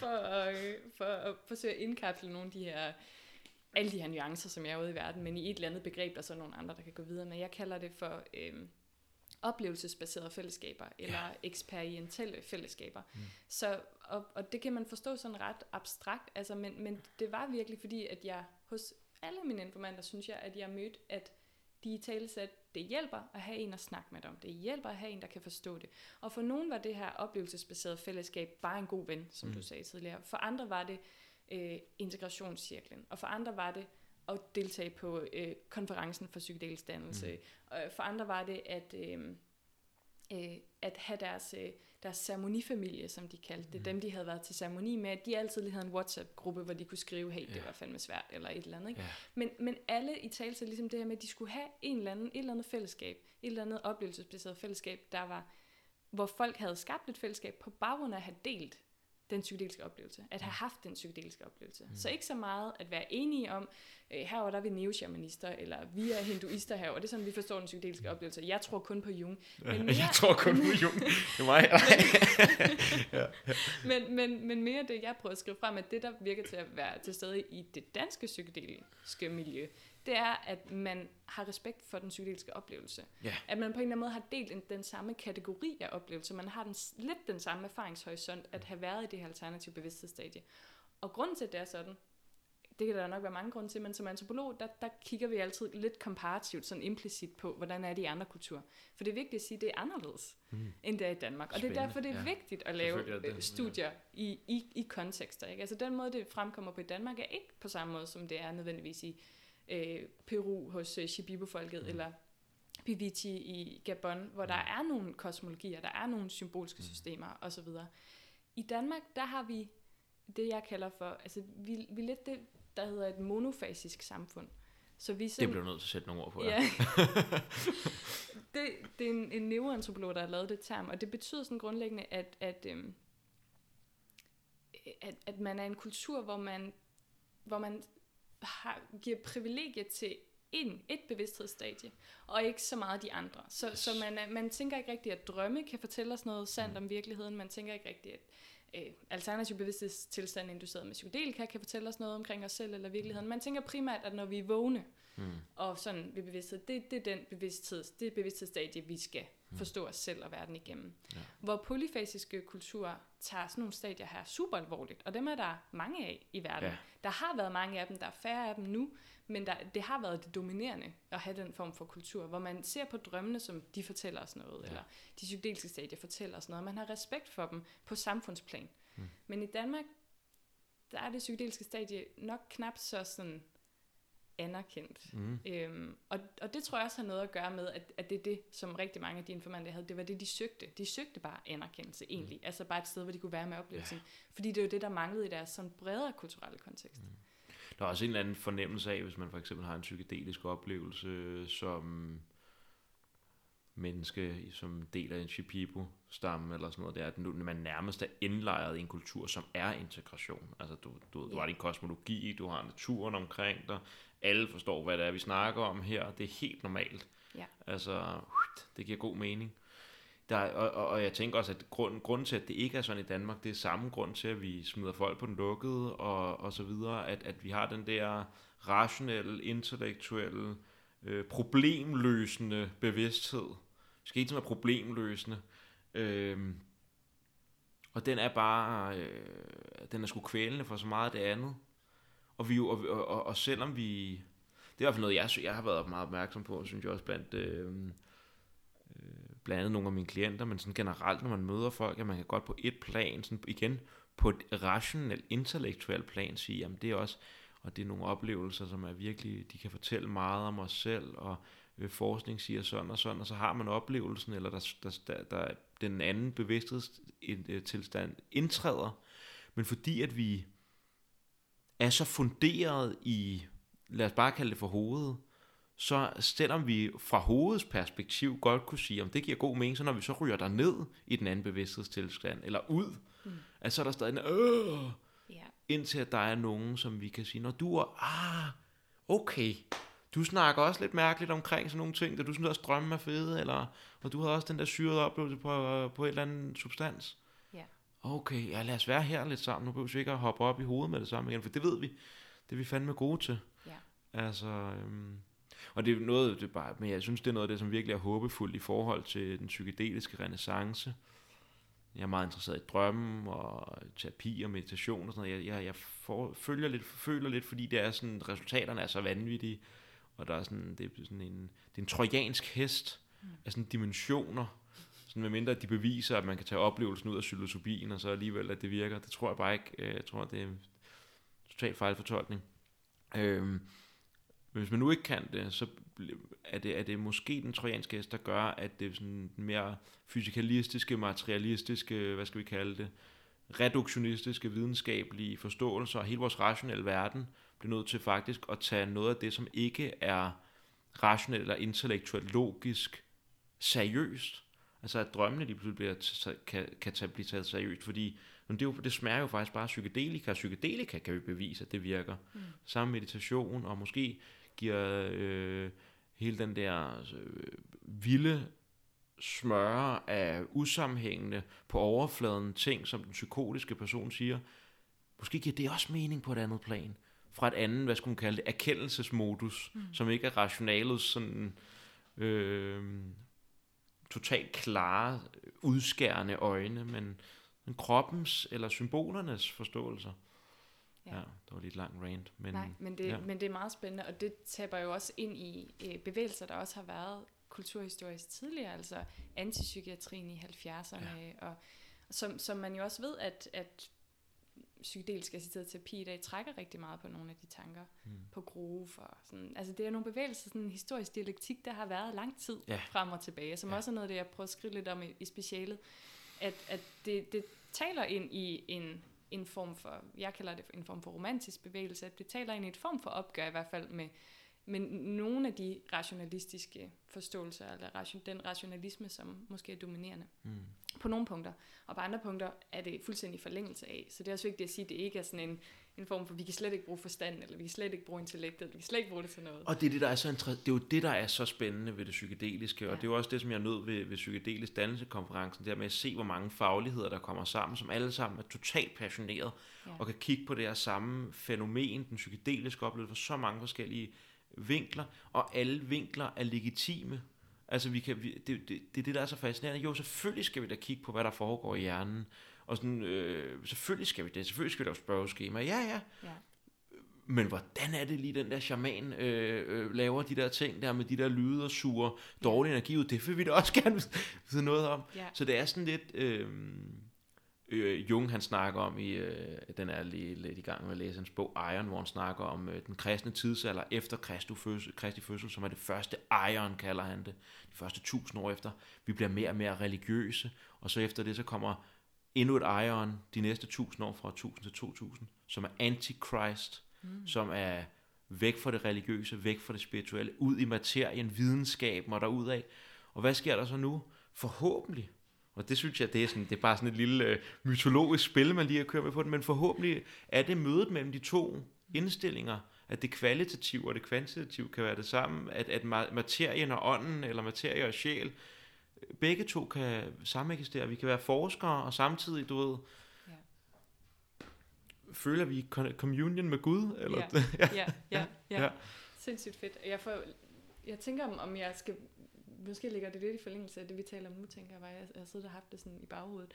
Men, men jeg har fortalt om den der første form for integration, som Ja. jeg ligesom synes, jeg fandt. Men den anden form for integration, jeg fandt, taler nemlig lidt mere ind i det, vi taler om nu. Fedt. Jamen, så kør. øh, så, så udover den her sådan, narrative integration, hvor man hvor, hvor de mennesker, jeg mødte, ligesom forsøgte at ændre deres øh, selvforståelse gennem sådan fortolkningsarbejde eller mere intellektuelt kognitivt arbejde, så synes jeg også, at det blev meget tydeligt for mig ret hurtigt, og det var egentlig lidt en overraskelse for mig selv, og det er altid spændende som antropolog, fordi vi prøver virkelig at fjerne alle de forudindtagelser, vi måtte have i verden, når vi går ud Mm. øh, for at, at lave et feltarbejde, men man har dem jo stadigvæk alligevel, ja. og man bliver overrasket, og det, måske det vigtigste som antropolog er at gøre sig selv åben og klar til at blive overrasket, Overrasket, ja. og kunne tage det ind. Men det gjorde jeg, øh, og, og, og, og så snart jeg ligesom havde fået det første, den første gnist af, af den her øh, anden form for integration, så mødte jeg den bare igen og igen og igen og igen. Mm. Og jeg har valgt i specialet at kalde det for en øh, eksperimentel somatisk integrationsmodalitet. Mm. Yes. Ja. Så, så i stedet for, at man bruger øh, tankerne, forståelsen, de sådan diskursive greb, øh, fortælleteknikker, at så bruger man faktisk kroppen og sanserne til at integrere på. Mm. Og, og det, det synes jeg var ret interessant. Og en anden måde at integrere på, også end, end det man måske... Øh, altså vi kan jo måske godt blive enige om, at der i, i psykiatrien i dag eksisterer stadigvæk lidt et hierarki mellem øh, sind og krop, og lidt en dikotomi også, altså man adskiller det lidt mellem hinanden, selvom der har været super meget vigtig forskning og rigtig mange dygtige praksis, praksiserende øh, psykiater, der, Mm. mm. der begynder at vende lidt op og ned på det. Men der er stadigvæk sådan lidt forrang for, for samtalen måske, mm. frem for det kropslige arbejde, eller det emotionelle arbejde. Mm. Og det var virkelig noget, som mine informanter blev ved med at tale om, som jeg Så synes var hvordan, spændende. hvordan gjorde de, hvordan, når, når du siger det somatisk eksperientielt, var det det, du kaldte det? Ja, ja. Hvordan, hvordan, øh, hvordan gik de ind i gang med den integration? Hvordan praktiserede de sådan noget integrationsarbejde? Ja, Hvordan ser det ud? ja hvordan ser det ud? Øh, altså, så der var jo flere forskellige måder at gøre det på, og min abstraktion var så det begreb. Ikke? Så m- måske en måde, man kan forklare det på, er, at øhm, hvis man har haft en psykedelisk oplevelse, er der nok mange, der vil have oplevet, at det var en anden bevidsthedstilstand. Det var en anden måde at erfare på, en anden måde at opleve på. Mange har måske oplevelsen af at føle sig mere forbundet Hmm. mm. til sig selv, eller til omverdenen, eller en anden ting, der også er sådan ret karakteristisk for det psykedeliske stadie, er, at man har sådan en forøget fornemmelse af øh, affekt, en aff, et affektivt stadie, der Ja. bliver forøget. Altså Ja. nogle følelser, der ikke er distanceret længere, eller mm. Mm. man sådan, men de er meget bare, de er der bare Ja, ja, ja. ja. med en. At det er altså lidt en, øh, en, en, et kendetegn ved en psykedelisk oplevelse. Og, og det, som nogle af mine informanter forsøgte at gøre, det var ligesom at genskabe den oplevelse i deres hverdag. De ville gerne være mere i, i det bevidsthedsstadie, eller være mere i den fornemmelse af at være sig selv i, til stede med verden på en forbundet måde, eller en mere sådan emotionelt tilknyttet måde. Mm. Tilknyttet til deres egne emotioner, og bedre til at udtrykke dem, bedre til at være med dem. Så det var sådan deres mål for integrationen. Og måden, de gjorde det på, var, nogen gjorde det stadigvæk med sådan fortolkningsarbejde, men andre gjorde, og man skal også sige, at de to forskellige måder at gøre det på, enten gennem fortolkning eller gennem kroppen, var tit til stede hos dem alle sammen. Ja. Altså det er noget, der sker ligesom i en dialektik frem og tilbage i, Ja. en, i en spiral. Men de gjorde det ved at, øhm, altså som jeg også har skrevet i specialet, øh, når jeg har citeret dem, mange af dem var sådan, jeg har lidt svært ved at forklare det. Hvordan forklarer jeg det lige? Fordi det er jo ikke rigtig noget, der skal forklares. Ja. Men, men når vi så alligevel forsøgte at tale mere og mere om det, så, så var det ligesom om, at den måde, jeg i hvert fald skrev det frem på, er, at, at de gennem en masse, øh, ligesom perler på en tråd, gennem en masse små oplevelser af at være lidt mere i kontakt med sine følelser. Ligesom man, man kan være, når man mediterer, eller lidt mere i kontakt med omverdenen, og lidt mere uden for sit eget selv. Sådan, ligesom at have flere og flere af de oplevelser i ens hverdag, forsøger at lave integrationspraksis, og det gjorde det, så lige så stille kunne man opbygge en anden måde at være til stede på. Ja. En anden måde at opleve at være i verden på. Ah. Så jeg bruger, jeg bruger øhm, fænomenologen Merleau-Ponty til at arbejde med det. Jeg siger, at, at vi ligesom ændrer på vores vanemæssige krop. Vi ændrer på den måde, vi intentionelt er til stede i verden på, ja. gennem akkumulerede oplevelser. Så vi ligesom har haft, har haft en psykedelisk oplevelse, som har vist en, der var en anden måde at være til på. Så forsøger man at genskabe den i ens hverdag flere og flere gange, og til sidst så bliver det mere og mere vant for en at være til stede på den måde. Ja, Hvis det giver mening. Altså Ja. det er lidt sådan mærkeligt kringlet måske. Ja, men nej, men lad os lige snakke lidt ind i det, fordi det er fascinerende. Jeg synes også, det er meget det, som man oplever, for eksempel i sådan, øh, integrationsterapi, Ja. at det er at prøve at komme ned til nogle af de andre modaliteter eller andre måder at erfare sig selv og verden på, i stedet for kun, at- altså det er også vigtigt at sidde og snakke, og det er jo det, vi er vant til. Ja. Så det skal, det skal vi også, men der er et eller andet i. Hvad, kald, hvad, hvad var det for et begreb, Malle Ponti brugt? Han, han bruger det, han kalder for den levede egen krop, og så vanekroppen. Vanekroppen. Så, så det er jo måske også noget med den der med øh, at tage små skridt ad gangen til at prøve sådan mere intentionelt faktisk at erfare sig selv på nye måder der er verden. Sådan, okay, nu tager jeg, det må måske være, at man gik en tur, og så sagde nu skal jeg ikke have du ved, P3 i ørerne, eller et eller andet. Nu tager vi med, og så prøver jeg at kigge på træerne, Ja. eller sådan. Og så træner man sig selv til sådan ligesom at øge ens kapacitet, eller ens måde at være til stede i verden på. Så, Præcis, ja. Yes. Ja. Og så, så der er en måde, det er lige at tage musikken ud af ørerne, og så den anden, det er, at nu prøver jeg at lægge min telefon ind i et andet rum, når jeg er sammen med nogle mennesker, og så bygger man ligesom på Ja.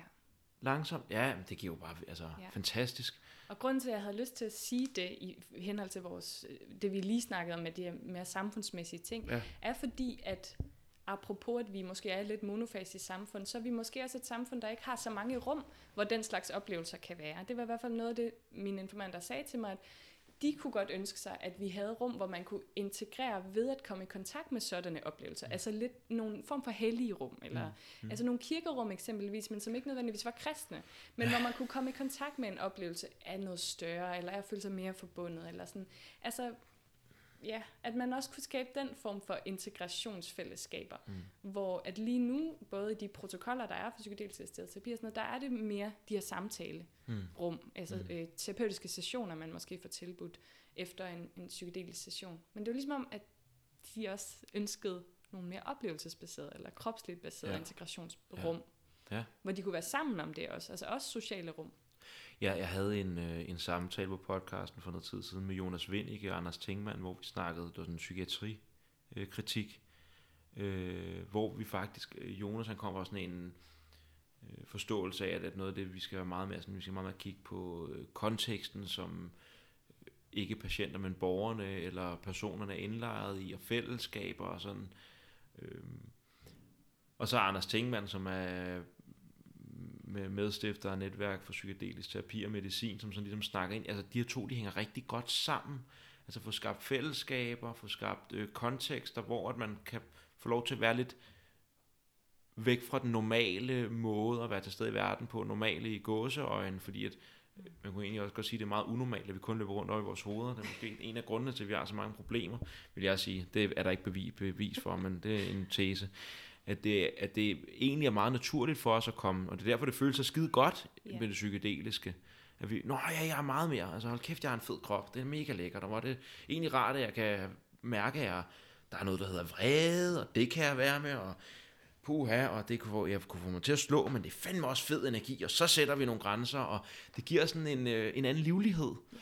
Øhm, så det, det synes jeg bare vil være, det er en mega fed pointe, og virkelig noget, som jeg interesseret i, hvordan man får gjort det noget mere. Noget, som jeg så vil sige, det, det er, at jeg gad godt vide, hvordan at terapien foregår, i, når man er til de her øh, sessioner, for eksempel på Rigshospitalet eller på Imperial, og hvordan det ser ud, og hvor meget samtale er, fordi at, at min oplevelse er, nu er jeg også selv gået i øh, psykedelisk integrationsterapi, øh, og prøvet det forskellige steder faktisk, og, og der hvor jeg har været, der er det faktisk, at det bliver for mig et heldigt rum, mm. øh, fordi det netop er, at de der tilstande er fuldstændig levende i os som mennesker, som når vi har haft dem, øh, de er fuldstændig levende i os, og hvis rummet bliver skabt til, at der er en rigtig kontakt, så åbner det sig igen. Altså kan hele tilstanden nærmest åbne sig, åbne sig igen, eller kroppen ved nogle ting, eller man erfarer ligesom sig selv på andre måder, som ikke er kognitiv, Ja. intellektuelle.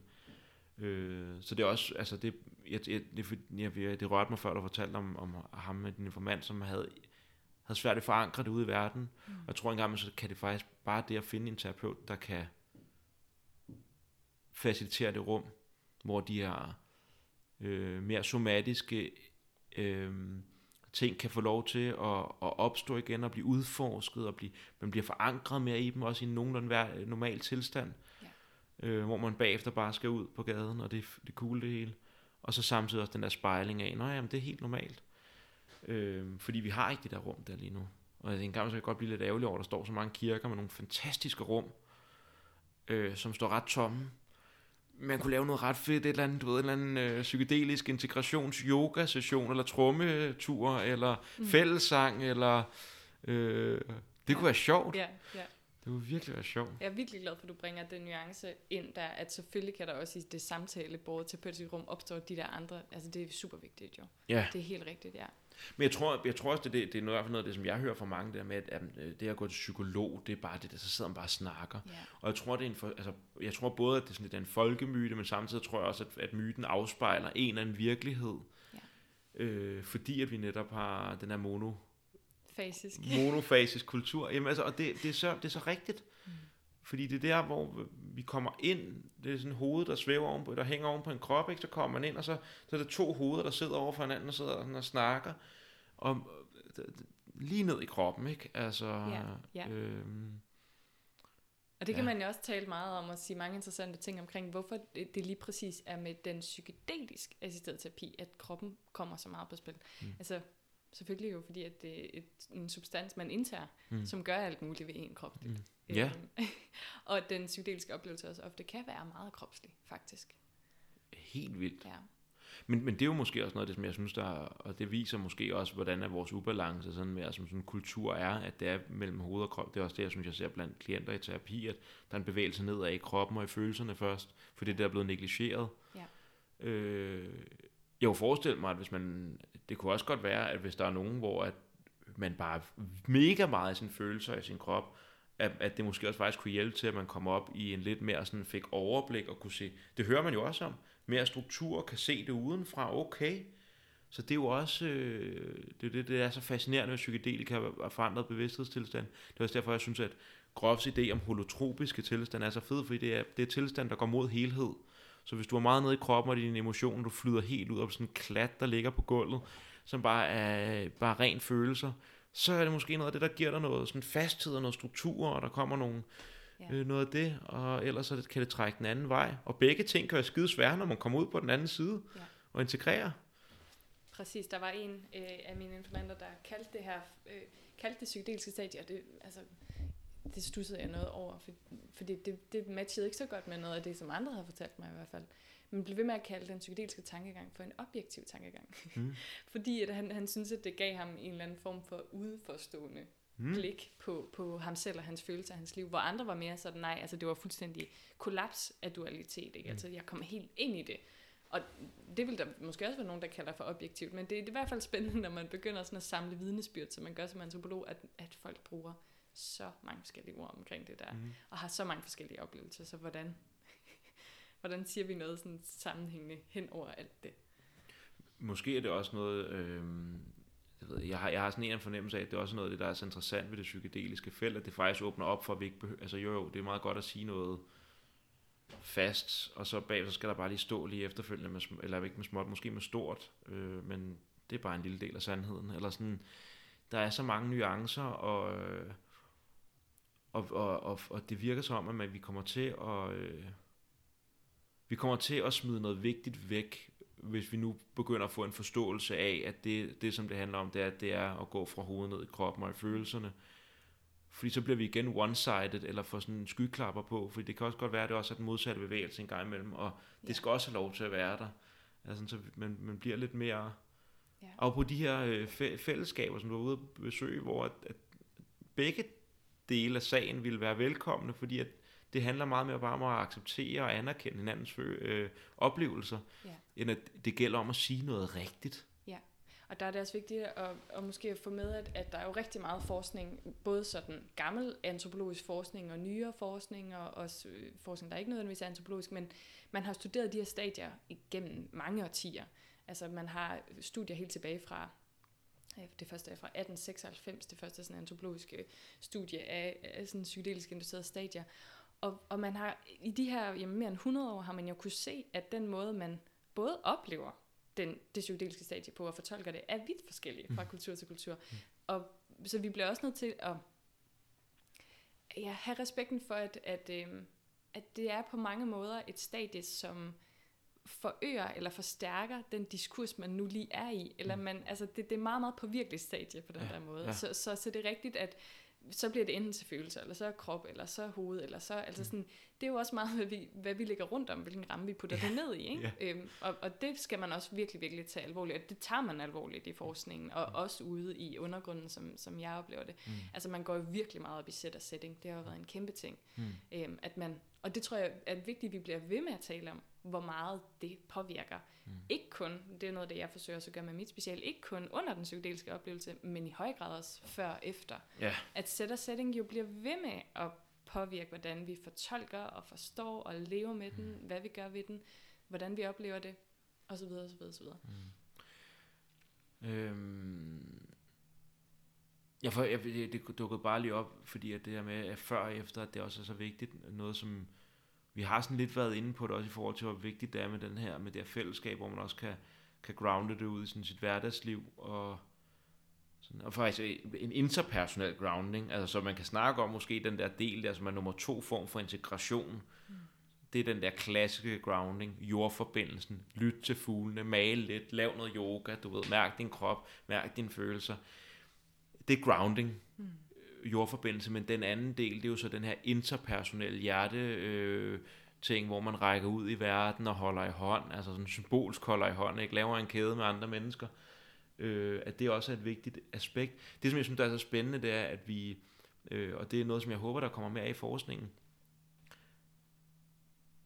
det virker som om, at den psykedeliske oplevelse ikke er et, øh, netop ikke et punktoplevelse eller et punktnedslag, hvor vi siger, der skete der noget, men at det meget mere er øh, et startpunkt til, at der er noget, der begynder at rulle, mm. som måske aldrig starter igen. Og det er derfor, jeg synes, at Jung han er så fantastisk, fordi han har det her begreb om individuation. Ja. Øh, og det synes jeg er noget, som vi... Det synes jeg er noget, man burde snakke mere. Jeg kan huske, der var det første netværksmøde, Netværk for Psykedelisk Terapi og Medicin. Der rejste jeg mig op og sådan øh, stillede et spørgsmål omkring, hvor at vi burde måske også, øh, altså jeg håber, at forskere og folk i det her felt også er øh, bevidste om deres ansvar, for når vi snakker om, at det kan, du ved, det er skide godt mod depression og dødsangst, du ved, derudaf, det er bare, altså, det virker så godt, det her. Med vores moderne forståelse af medicin, så tænker man, om det er sådan en indgangsting. Eller måske, så, okay, skal man lige til nogle enkelte terapisessioner, men det er nok ikke noget, jeg skal forholde mig til stadig om fem år, mm. eller om ti år. Mit indtryk er lidt, at det her det er starten på noget, som man kommer til at tage med i graven. og ikke for at lyde sådan øh, morbid, øh, men, men øh, for, for, når jeg siger det, så mener jeg det faktisk som en virkelig smuk ting. Ja. Øh, og igen, når du siger den der perlerække, hvor man bliver ved med at putte på, den der bevægelse, den bliver man ved med at skulle lave. Altså man kan ikke bare stoppe med at lytte til fuglene, hvis man gerne vil lytte til fuglene. Man kan ikke stoppe med at mærke sin krop, hvis man gerne vil mærke sin krop. Mm-hmm. Altså det, det er noget, så det, det er en... Så jeg ved ikke, var det også noget, en forståelse, du så øh, derude, at det er noget, som, okay, nu er jeg i gang med et eller andet stykke arbejde, og Ja, ja, jeg er Ja. rigtig glad for, at du nævner det, fordi at altså, hele specialet, specialets titel er øh, Ingen magisk pille. mm. Øhm, og det var øh, det er et citat, som jamen, jeg ikke kun har fra en person, men fra rigtig, rigtig mange faktisk. Det var, det var som om, det var, slogan. det var bare et slogan. Altså, det var bare en vending, jeg hørte igen og igen og igen og igen. Øhm, og, og, og, og jeg tror lidt, det er et, et, øhm, et modsvar, altså det er den, øh, en antidote til, til den forskning, der, hvis man læser den lynhurtigt, godt kan komme til at øh, lyde som om, at jamen, så kan vi bruge psykedelika mod øh, angst, så kan vi bruge det mod OCD, så kan vi bruge det mod depression, så kan vi bruge det mod stress, så kan vi bruge det mod det ene og det andet, tredje, det fjerde. Og det er ikke nødvendigvis det, som forskningen siger, Nej. men, men det er den måde, man måske lynhurtigt kan komme til at fortolke det på. Det er sådan, man, det står inde på, du ved, hvis TV2 har en artikel Ja. for en gang skyld, så kan depression kureres med svampe? Ja, Og så er det korte svar, er, ja, det kan det nok godt. ja. Øh, Fordi det, vi har brug for korte svar, når Ja. vi laver journalistik. Ikke? Og, og på samme måde, hvis man vil investere i de her ting, altså hvis man gerne vil øh, lave, øh, hvis man er et, øh, hvis man er farmaindustrien, og man gerne vil lave et produkt, og man gerne vil øh, lave en, en form for ny øh, terapeutisk protokol eller et eller andet, så har man også brug for at sige, hvordan det virker, og hmm. hvor hurtigt. Og, og der ser vi også lige så stille tegn på, at der begynder at være nogle fortællinger derude om, at en session, Mm. så er du kureret. Mm. Det kører bare. Øhm, og der tror jeg virkelig, at, at der er sådan nedefra og op, altså også fra forskningen, men i høj grad faktisk fra dem, der praktiserer psykedelisk assisteret terapi rundt omkring i Europa, Mm. øhm, at der begynder man at være meget sådan påpasselig med den Ja. fortælling, den her magisk pille-fortælling, og, og insistere på, at vi skal tænke på det som noget, der kræver arbejde. Mm. Altså noget, som de fleste sagde til mig hele tiden, var, at det rigtige arbejde, det begynder jo bagefter oplevelsen Mm. med integration. Mm. Øhm, hvorfor også var derfor, jeg valgte at, at undersøge det selvfølgelig. Altså prøve at finde ud af, hvad betyder det så, det her Mm. arbejde, og hvad er det for noget. Mm. Men, men så det tror jeg er enormt vigtigt, at man... Altså vi har måske en tendens til øhm, i vores kultur at, at have lidt en, man kan kalde det måske en farmaceutisk logik omkring, at, at vi tager en pille, og en hovedpinepille, og så er det væk dagen Ja. efter. Ikke? At vi kan fikse det som sådan, altså være en form for passiv modtager af en medicin, som også nogle gange ligger lidt i det biomedicinske, der ligger også meget andet i det, Mm. øh, og rigtig meget godt selvfølgelig. Altså Mm. biomedicinen har jo reddet os på alle mulige måder. Mm. Så man skal også passe på, at man kritiserer den for meget, men, men, men det kan godt i, i de forkerte sådan, konstellationer så komme til at blive en fortælling om, at jeg tager det her, og så er det væk i morgen. Mm. Og hvis man går ind til den psykedeliske oplevelse med det, som nogle af mine informanter havde gjort, ikke? de havde læst de her øh, fairy tale stories, Yes. eventyrsfortællinger. Ja, Ej, fantastiske. jeg skal bare ned, og nu skal jeg aldrig mere være selvmordstroet, fordi jeg får bare den her oplevelse, og så kører det bare. Mm. Og så kommer de ind i et helvede, Mm. der er jo ikke, det er jo de færreste, der længere har lyst til at kalde noget for et bad trip, men man kan i hvert fald godt have et udfordrende Ja. trip, ikke? Ja. Øhm, og særligt, hvis man ikke er forberedt på det. Men det kan også godt være udfordrende bagefter, hvis man så ikke er forberedt på, når jamen, jeg skulle jo faktisk begynde at leve det her, eller gøre noget Mm. med det efterfølgende. Så det er virkelig vigtigt, tror jeg, at vi får placeret de der fortællinger rigtigt. ja. Øh, de der slogans. Og jeg tror også, øh, fordi du siger det med det biomedicin, så vi ikke skal, at det ikke får udskamme det, fordi det har givet os meget godt, og det er nemlig rigtigt. Jeg tror, at det som, og det, det jeg, jeg tror, vi, altså, og det er ikke fordi, at psykedelika, det er netop ikke nogen magisk spil, men der er nogle ting omkring, hvad skal man sige, den filosofi, som der kan ud, opstå ud af det psykedeliske, som der er rigtig meget, der kan lære af. For vi har snakket før om det her med at forankre os, og koble os til andre dele af verden, og til det menneske, der står derovre, der har en anden fortælling end os, men at vi også anerkender det. Og det er noget af det, som for eksempel biomedicinen, den historie, som den har, det narrativ, den mytologi mm. om, at ting er celler og øh, stoffer og sådan. Og det er fint, men at man også kobler sig på et narrativ, hvor det hedder, nej, nej, det er, det er en, det er en mytopoetisk rejse ind i dig selv, hvor du skal, altså, at begge dele, de får lov til at, at sameksistere. Og igen, der synes jeg, at det virker som psykedelika faktisk, hvis man lige tager uden om sådan de der øh, øh, øh, kapitalistiske interesser, som der er lige nu, som gerne vil lukrere på det her. Øh, og der er også mange, der gør det på en ret fin måde. Ja. Øh, det skal så også siges. Men hvi- hvis vi tager det udenom det, så er der faktisk en lyst til, at øh, du ved, neurologen øh, lige pludselig kan vi se interesse for den der, der interesserer sig for sjældelig, sjældelig alkymi, Ja. eller sådan Ja. du ved, og det er fantastisk. Ja, ja. Det er virkelig det er rigtigt. fantastisk. Også fordi, at det er jo også øh, vigtigt at sige, at en gang imellem, så fungerer det faktisk lidt som en magisk pille. Ja, Altså, og, og det mødte jeg også mm, øh, folk, der fortalte mig om, at, at der var elementer af deres psykedeliske oplevelser, som havde været en magisk pille. Altså, som bare fuldstændig havde... Altså, jeg talte med nogen, der havde haft et, et cannabismisbrug, var sådan, slut Mm. med det. Mm. I hvert fald i en periode. Mm. Og så kan det godt være, at det så vendte lidt tilbage. Men det var bare sådan fra den ene dag til den anden, det havde jeg ikke lyst til længere. Eller en, der var sådan fra den ene dag til den anden, min overspisning stoppede. Mm. Altså sådan som om, at noget blev lukket i dem. Og hvor, hvor de forklarede det lidt som sådan, jamen der var ikke noget integration. Det var passivt. Mm. Så det er jo også vigtigt at sige, at, at, øh, at det er rigtigt, som du siger, at det er, det er et eller andet form for krydsfelt, for der sker også nogle ting, som måske bare sker. Ja, og ja, for, for, for, for lige at, at smide noget ind i den der gryde der, så jeg tror min anden øh, tur med svampe, eller var det min første? Jeg tror min første tur med svampe, øh, det var her hjemme med min gode kammerat, og øh, indtil da, der er jeg simpelthen spist negle ned, altså det, jeg kunne simpelthen ikke stoppe med at bide negle, det var helt vildt. Det var så irriterende, jeg kunne ikke stoppe med det, jeg kunne jeg putte det der gode negl på der, mand, og så begyndte jeg bare at synes, det smagte også meget lækkert. Øh, virkelig klamt. Øh, og så havde jeg taget den her svamperejse der. Det var bare væk fra den ene dag til den anden. Ja. Men, men, så, men det er også bare for at give noget nuance til det, fordi så Ja. der, det, for det var det en magisk pille for øh, spørgsmål omkring eksistens, og hvad det hele drejer sig om, var det ikke nogen magisk pille. Nej, det var, der, der, var det en, der var det en åbning ind til det, som man kunne kalde for individuation. Mm. Så den der med, at, at, at det er så nuanceret, det felt her, det, jeg tror, det er derfor, det gør. Ja. Men man sidder og bliver helt... Øh... Ja. Ej, det er fedt.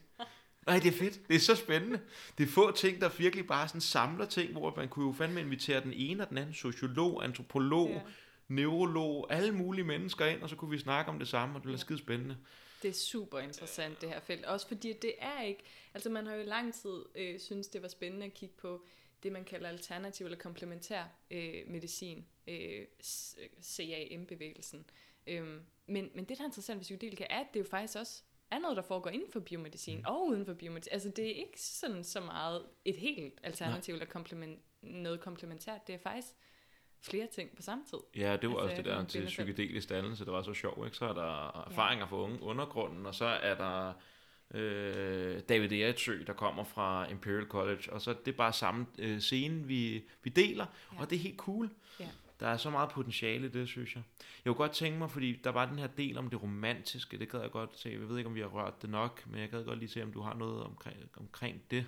Ja, altså, øhm, ja, jeg må nok sige, at øh, den del af specialet er måske mere til antropologien, eller til min vejleder, ja. eller til min sensor, eller sådan okay. til, til fagligheden, end, det sådan, end jeg føler, at det er noget, der øh, har helt vildt stor sådan anvendelighedsværdi, sådan mm. måske for den enkelte psykedelika-bruger. Mm. Det er mere, også fordi det er sådan lidt en, det føles ret, det føles lidt sådan som at dolke ens informanter i ryggen, når man laver det her skridt mm. som antropolog, når man siger, okay, nu har I så fortalt mig alle jeres historier, og I har også fortalt mig, hvordan I forstår dem, I har også fortalt mig, hvad I anser jer selv som, sådan spirituelt, religiøst, hvilke filosofiske orienteringer I øh, lever efter og sådan nogle ting.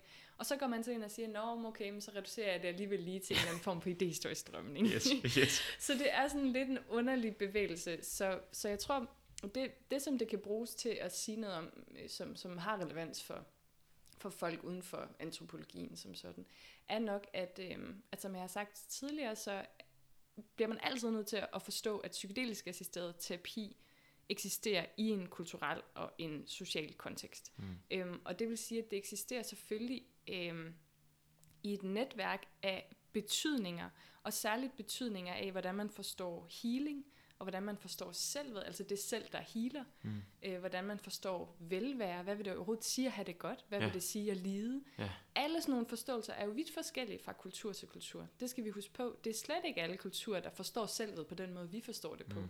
At vi er os selv nærmest, eller det, som jeg forsøger at skrive frem, som, som mange af mine formander i tale sætter, at man føler, at man har to lag af sig selv. Man har ligesom et indre, lag, der føles mere autentisk og mere sandt, mere oprigtigt. Mm. Og så har man måske sådan lidt en maske, man går rundt med udad til, en, en social maske.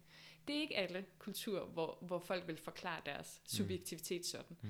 Så det jeg sådan ligesom prøver at skrive frem, der, det er at sige, sige noget omkring, hvad er det for en specifik kulturel kontekst og nogle specifikke kulturelle diskurser, som psykedelisk assisteret terapi i Danmark foregår i. Yes. Og der siger jeg så, altså der er jo der er jo virkelig en synkretisme i det danske psykedelika-miljø. Øh, der er virkelig mange, der bruger New Age-vokabular, men siger, jeg er ikke New Age. Mm. Der er virkelig mange, der bruger neo-shamanistiske ord, men siger, jeg er ikke New Age. Og der er virkelig mange, der, der bruger hinduistiske termer, men når jeg spurgte dem, har du læst Bhagavad Gita? Nej, det har jeg ikke. Mm. Altså, sådan, at, altså, det er jo ikke nødvendigvis bare fordi, at man bruger nogle ord, at man så sådan står inden for en, et bestemt sådan, spirituel tradition. Det mm. kan vi også se generelt i det moderne, at folk har det med at tage lidt og sammenblande en masse forskellige traditioner, og så får de deres eget spirituelle mm. liv, eller mm. deres egen sådan, religiøsitet på baggrund af det. Så jeg tror, at mit forsøg der var ligesom at prøve at tage alle de ord, som mine informanter gav mig, og så se, se om jeg kunne på en eller anden måde alligevel sige, at der var noget, øh, noget der gik på tværs mm. af det. Og jeg synes ikke, at det, der gik på tværs af det, var New Age, eller neo-shamanisme, eller hinduisme, eller buddhisme. Mm. Jeg synes, at det var romantisk. Mm. Så det, det er så det, jeg forsøger at skrive frem. Og måden, jeg diskuterer det på, er, at jeg, jeg diskuterer det sådan ud fra to romantiske principper, som, eller to romantiske idéer, som har været øh, sådan fremherskende i romantikken, øh, som jeg synes, jeg mødte igen og igen og igen og igen, når jeg talte med folk. Det første princip kan man sådan overordnet, uden at det skal blive alt for sådan teoretisk tungt, er overordnet en idé om, at vi er forbundet med naturen. Helt mm. inde i vores indre mm. selv. Mm. Vores indre natur er forbundet med den ydre natur. Der er en eller anden form for sådan enhedsprincip, vi eksisterer ud fra, og vi hænger sammen ud fra. Sådan en eller anden form for interconnectedness, forbundenhed. Mm. Øhm, og at måden, vi øh, kommer i kontakt med det her, det som også mange kalder for det autentiske, i hvert fald de mennesker, jeg har talt med, det er gennem en form for affektiv og sådan øh, æstetisk livsfasson, mm. snarere end en rationel måde, ligesom kognitivt at være, være til i verden på. Ja. Så det er sådan de to idéer, jeg synes var ret fremhærsende, og det er typiske romantiske idéer. Øhm, og, og det kom frem med, at folk, folk fortalte hele tiden sådan, jeg er blevet mit sande jeg. Eller jeg har, er kommet i kontakt med mit højere selv, mm. er noget, som folk ofte siger i det danske psykedelika-miljø. Mit autentiske selv. Øhm, og altså man kan, hvis man sådan tager øh, den genealogiske brille på, så begynder sådan arkeologisk lidt at tracke, hvor stammer de her ting fra, så kan man se, at der er noget med Jung, der er noget med... Øh, øh, selvfølgelig med Grove, der er også noget med Aldous Huxley. Mm. Sådan, det trækker så langt tilbage, det her sprog, vi begynder at bruge for det. Men går man ind i det idehistorisk, så kan man se, at det trækker fame hele vejen tilbage til Goethe og Rousseau, og ja. uha, det går langt tilbage. ja. Den her måde, vi forstår selvet på i Vesten, mm. Som handle en, et indre dyb, sådan en indre dybde af en sand natur. Mm. Og det var bare noget, jeg synes sådan var der gentagende gange, så, så jeg tænkte, det, det er sgu lidt interessant, det prøver vi lige at, at arbejde lidt med. Og så den her ting med, at øh, den her anden, det her andet princip med, at, at vi skal komme i kontakt med selv gennem følelser, mm. var virkelig også noget, jeg synes var til stede hele tiden. Folk sagde til mig, at problemet er, at vi hele tiden vil snakke om det. Vi skal mærke det, eller problemet mm. er, at vi ikke får lov at udtrykke vores følelser. Vi skal have lov at udtrykke dem. Eller sådan. Mm. Problemet er, en anden ting, som også vi talte lidt om, inden vi gik i gang med at optage, øh, en idé om, at, at det at have det godt, som jeg synes var, eksisteret rigtig meget i det danske psykedelika miljø, en, altså, en idé om, at det at have det godt, er ikke nødvendigvis at have det komfortabelt. Det er ikke nødvendigvis at sådan have, være sådan tilfreds, eller ikke kunne mærke noget, der er svært. Mm. mm. Ligesom den psykedeliske oplevelse, så det at have det godt, er måske at kunne være med både det svære mm. og det gode. Mm. Det er på en eller anden måde, det jeg beskriver som at kunne rumme, have sådan en større palet af følelser og oplevelser, man kan rumme. Ja at, at kunne rumme de komplementære elementer af mm. eksistensen, ja. som er en meget romantisk idé, at vi ikke sådan, at vi kan rumme polariteterne, vi kan rumme det maskuline, det feminine, mm. vi kan rumme lidelsen øh, og, og glæden, vi kan rumme øh, udvidelsen og indskrænkelsen, mm. vi kan ligesom rumme alle de her forskellige ting. Mm. Det synes jeg er noget, der var rigtig meget på spil, når folk prøvede at forklare, hvad er den psykedeliske healing? Mm. Hvad er det at, at, at være et healet selv? Altså, hvornår har vi det godt? Hvad er det, hvad er det målet er for integrationsrejsen? Mm. Hvad er det målet er med psykedelisk assisteret terapi? Det er ikke at være uden lidelse. Det er ikke at være uden de depressive tanker. Det er på en eller anden måde at kunne rumme dem og acceptere dem og være med dem. Mm. Så det er det andet romantiske princip, jeg som, som er en, ja, en romantisk idé, som jeg synes var rigtig meget til stede. Mm. Så det er sådan Mega korte træk, det jeg ja. forsøger at nå, sige nå, der. altså det tænker jeg da nærmest, det er jo noget af det, som jeg vil umiddelbart vil tænke, det er nærmest de to vigtigste ting, ikke? Altså sådan noget med, for det, når du siger det her med, at vi kan rumme, og så jeg tænker igen på individuation og ideen om, at det ikke handler om at blive perfekte, mm. hvilket måske mere er sådan den kapitalistiske, eller sådan, at der er en eller anden perfekt, vi, kunne, vi, kan, vi kan nå, vi vækster bare for altid op mod, du ved, et eller andet perfekt punkt, og så kan vi, så kan vi drikke margaritas, og så skal vi ikke lave en skid mere. øh, det, men, men, men, men, men det mere handler om helhed. Mm. At det handler om, at vi skal på en eller anden måde skal blive hele, og, og for at blive hele, så er det modsætningerne, som vi ligesom skulle, skal kunne holde i os selv. Øh, så det er måske ikke så meget om at have det godt, men at føle mening. Det tænker jeg også, at der er noget der. Ja. Det der med, det er noget af det, som jeg synes, der er så fedt, for eksempel ved, psykedelika eller meget sådan, øh, selvudvikling, øh, hvis det er gjort ordentligt, altså hvis det ikke bliver alt for meget bare at ved ikke, køre videre ud i rotte, rotteræset eller i rottehjulet, men faktisk at man øh, udvikler, altså som i vikle, vikle ting ud, nogle ting, der er sammenfiltret og sådan noget, ens forståelser, at, øh, at man bliver nødt til at forholde sig til alle mulige mærkelige dele af en selv, som måske ikke er skide rare, mm. men som føles virkelig meningsfulde, fordi, øj, jeg kan rumme det. Ja. Nå ja, okay. Ja, okay, jeg skulle også lidt narrøv en gang imellem. Nå, for satan. Ja. Så behøver jeg ikke at agte det ud. Nu kan jeg sidde med min egen lille narrøv her, og så kan jeg, eller du ved, lave et eller andet gå ud og spille noget rollespil, og der er min narrøv rigtig fed at have med, ja. når vi spiller rollespil, sådan fordi jeg er en ork i dag, og en ork er lidt noget, jeg ved det ikke, mærkeligt eksempel, men der er et eller andet omkring det der, som jeg synes, der er så, og så synes, vil jeg bare lige sige, der er også et eller andet i, altså jeg tænker, øh, jeg er ikke ekspert på det her, men når man tracker idéhistorie tilbage, vil du siger, at der er meget forskel på vores kulturer, hvordan vi forstår selv, og sådan noget, men der er også noget i de to ting, som du fremhæver der, som vi kan finde, altså forbindelsen til naturen, ikke? Mm. Animisme, alle steder, ikke? Ja. Altså det, det er bare det er en grundoplevelse af mennesker, der lever i kontakt, der, der lever mere naturligt, altså ikke i store bygninger med veje og med junk food og Instagram, men lever som mennesker har gjort størstedelen af, der, af deres tid. De tænker, at øh, vi er forbundet med naturen, og den er besjælet, og der er anima mundi, ikke? og moder jord, og... Ja.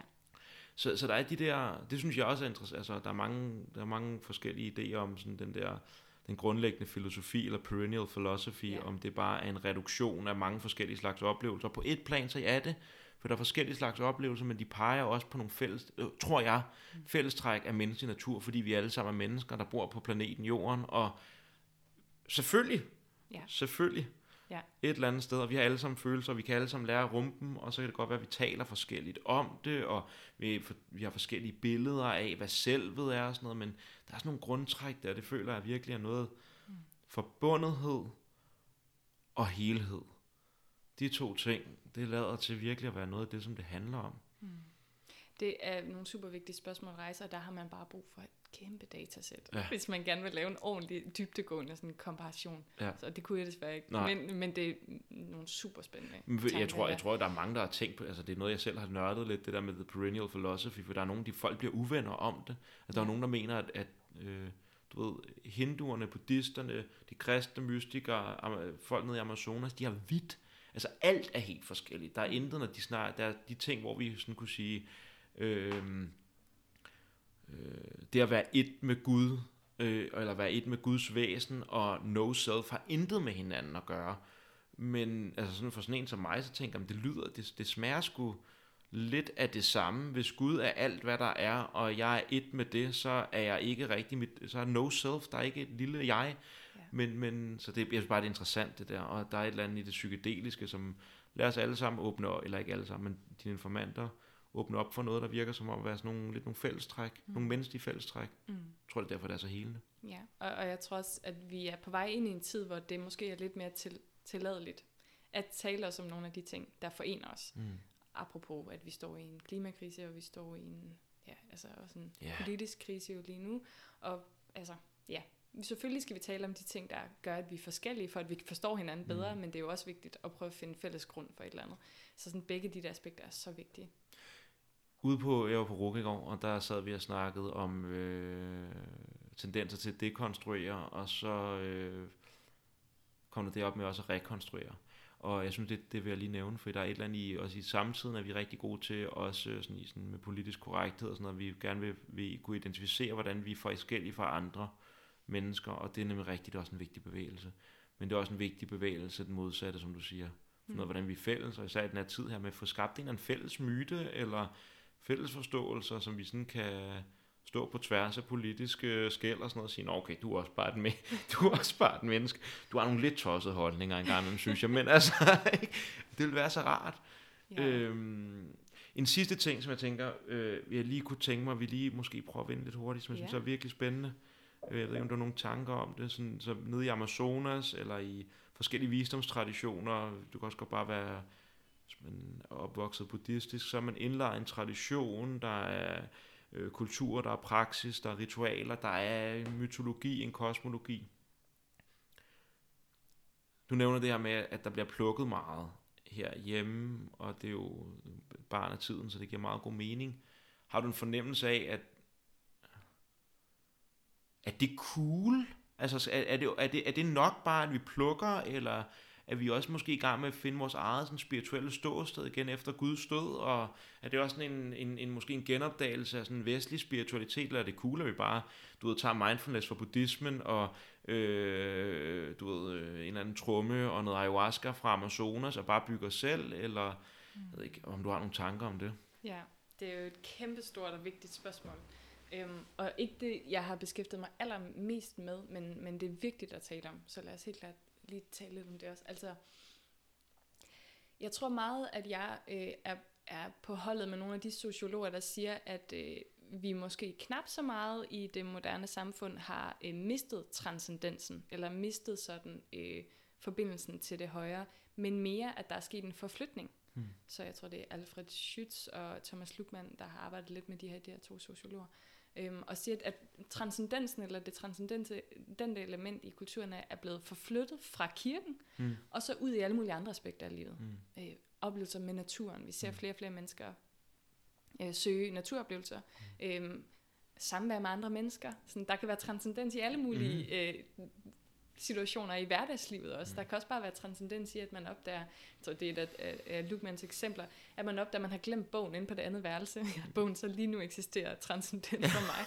Eller sådan, at, at transcendensen ligesom bliver forflyttet rundt. Mm. Men når det er sagt, så tror jeg helt klart, at, at der også nok, at det nok er en god idé på mange måder, at begynde at, at finde en måde at ikke nødvendigvis at lukke den transcendens inde i et lokalt forankret system, men på en eller anden måde finde ud af, hvordan, øh, i hvert fald med den psykedeliske oplevelse, hvordan passer vi den ind i, i den kulturarv og den kulturhistorie, vi har her i Vesten. Ja. Fordi vi kan ikke bare appropriere, som det jo hedder. Altså vi kan ikke bare tage elementer fra øh, Biviti eller Shibibu, som vi synes lige er fede. Mm. Fordi vi tager jo selvfølgelig bare det, der passer ind i vores forforståelser allerede, ja. og så udlader vi alt det andet, og på den måde mister man sådan en form for... Øh, jamen, en ontologisk respekt for, at, at, øh, at de lever faktisk i andre verdener på rigtig mange måder. Altså ja. det er, og det er verdener. Det er ja. ikke bare elementer, vi så kan tage og så tro, at nu Nej. praktiserer vi faktisk Chibibu eller mm. øh, Biviti-ritual. At der er nogle virkelig, virkelig dygtige undergrundsterapeuter, både i Danmark, men helt sikkert også i Europa, som er meget sensitive omkring de her aspekter, som, mm. som virkelig har elders, altså øh, fra traditioner, spirituelle traditioner, som de rådføre sig med og, og, og virkelig forsøge at have en respekt og forstå, hvordan kan vi implementere det her, mm. hvordan kan vi gøre det. Så der er rigtig mange, der gør det her rigtig godt, men det kan selvfølgelig også ende med at blive en form for smeltedile, som mister greb om, øh, som mister sådan en eller anden form for kulturel respektfuld greb om, hvordan andre mennesker har bygget deres systemer yeah. op. Yeah. Altså det tror jeg er noget, man skal være opmærksom på. Øhm, og den bedste måde måske, man kan være opmærksom på de ting, er jo at, at blive ved med at være en dygtig lytter. Så eksempelvis tager man, rejser man til Peru, eller rejser man til Gabon, eller rejser man et eller andet sted hen for at deltage i øh, et ritual, som har århundrede års historie bag sig. Så forsøg at, ligesom man vil være en god turist, en god kulturel turist, tage ud og så tænke, jeg vil gerne forstå de andre. Ja. Og ligesom sætte sig lidt tilbage, i stedet for at sige, jeg vil gerne have det her, og fikse det her ind i mit liv, og tage det, jeg selv ja. kan bruge, så folk lige pludselig føler sig udnyttet, eller føler deres kultur misrepræsenteret altså, det er måske det, man skal være opmærksom på. Og, altså, der er, der er sådan bevægelser, også inden for det psykedeliske lige nu, der forsøger at opbygge nogle mere lokalt forankrede sådan, systemer. Øhm, François Bourgeois, som du også har en bog til at stå mm. øh, derfra, hun forsøger lidt at gøre det, øhm, og det er også noget, jeg ved, de arbejder lidt på øh, i det psykedeliske fællesskab i øh, England. Mm. Så det er sådan lidt i gang, og jeg, jeg tror ikke, der er nogen facilister om, hvordan man gør det på en god måde, andet end at måske anerkende, at vi kan ikke, vi kan ikke i hvert fald bare plukke os og tro, at vi forstår Nej. det hele fulde system. Men det er vigtigt at, at, at forstå, at vi tager og plukker ud fra en historie, vi selv har. Hmm. Ud fra nogle, ja, vi, er jo også, vi har jo også en historie, og vi ja. har jo også en stor og lang tradition, som er, er meget kristen på rigtig mange måder. Ja. Selvom vi måske ikke kan lide kristendommen, så har den jo farvet helt vildt vores måde at forstå det profane, det hellige, øh, os selv og hinanden, og, og etik og moral, alle mulige ting. Og når vi, mange af os øh, vestlige mennesker, om vi ved det eller ej, altså når vi drømmer, eller når vi øh, har store oplevelser, så er det i kristens symbolik og metaforer. Øh, meget af det dukker op, selvfølgelig hvis man tager ned til Peru, og når man er i en mere sådan sydamerikansk kontekst, så kan det blive meget anderledes. Men sådan, på en eller anden måde, så i sådan en mere sådan, hvis man, hvis man starter sådan en kollektiv ubevidst forstand, så er der er der et eller andet, der er et mind, en fælles ubevidst mind, det sted, hvor vi er med de gener, og sådan, det føles i hvert fald sådan, Øh, som har en anden historie, en anden forankring, og jeg tror også, det er derfor, jeg, jeg tror, det er derfor, jeg spørger, det er ikke, fordi der er noget svar på det, jeg synes bare, hvad der, jeg tror, det er vigtigt med noget overvågenhed og noget nændsomhed omkring det, mm.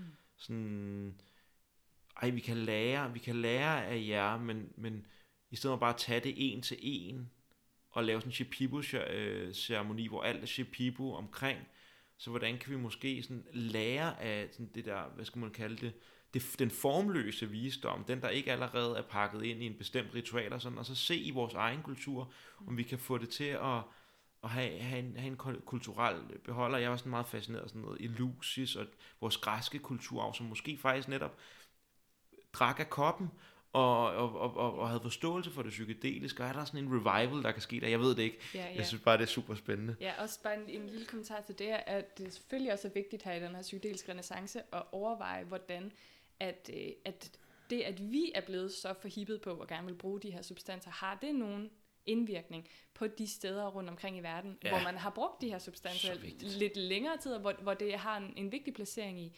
initieringsritualer, eller alle mulige andre ting, som er sådan øh, grundbæresten for andre menneskers kultur og deres ja. øh, måde at være i verden på. Og det skal vi jo være varsomme omkring, fordi at der er lige så stille tendenser til, at, øh, at for eksempel i Gabon, øh, at det bliver dyrere og dyrere for de lokale at få fat i ibogaen, som mm. er den her rodbark, man bruger til initieringsritualer i den spirituelle tradition, der hedder Biviti, som er øh, meget gammel dernede, på grund af større eksport. Ikke? Ja. Altså, og, og det, er jo, det er jo noget, vi også skal tage super alvorligt, nogle spørgsmål, vi, vi virkelig skal tale om Mm. og reflektere over, i kraft af, at det bliver mere og mere populært.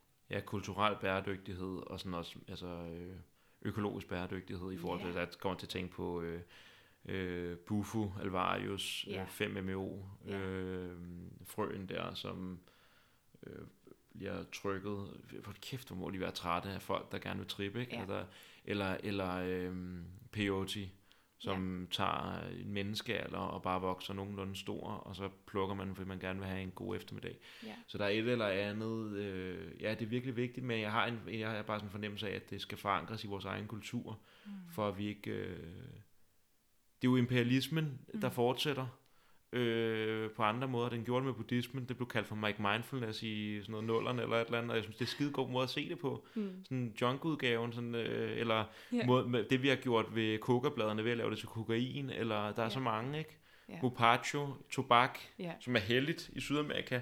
Lad os gøre det til prins og blå kings.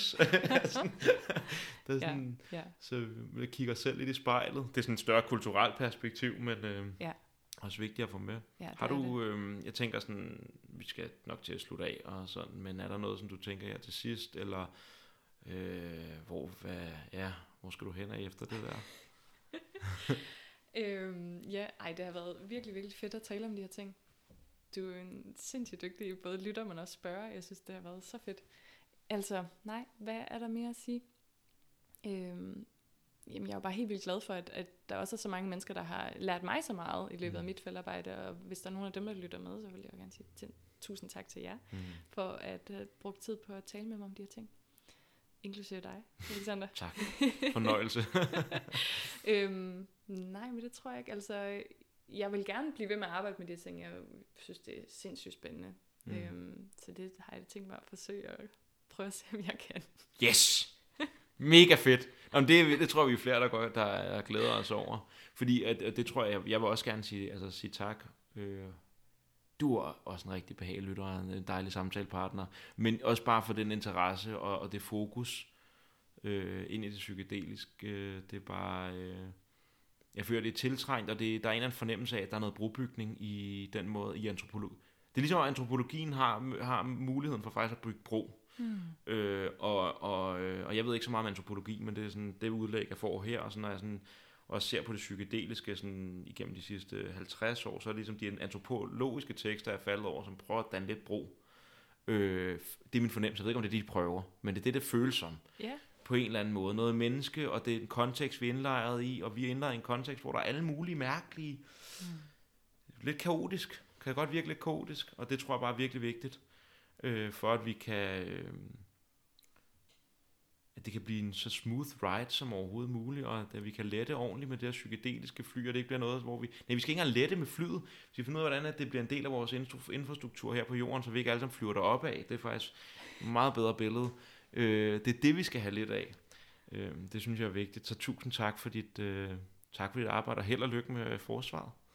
tak. Fedt. Tusind tak. Tak for i dag.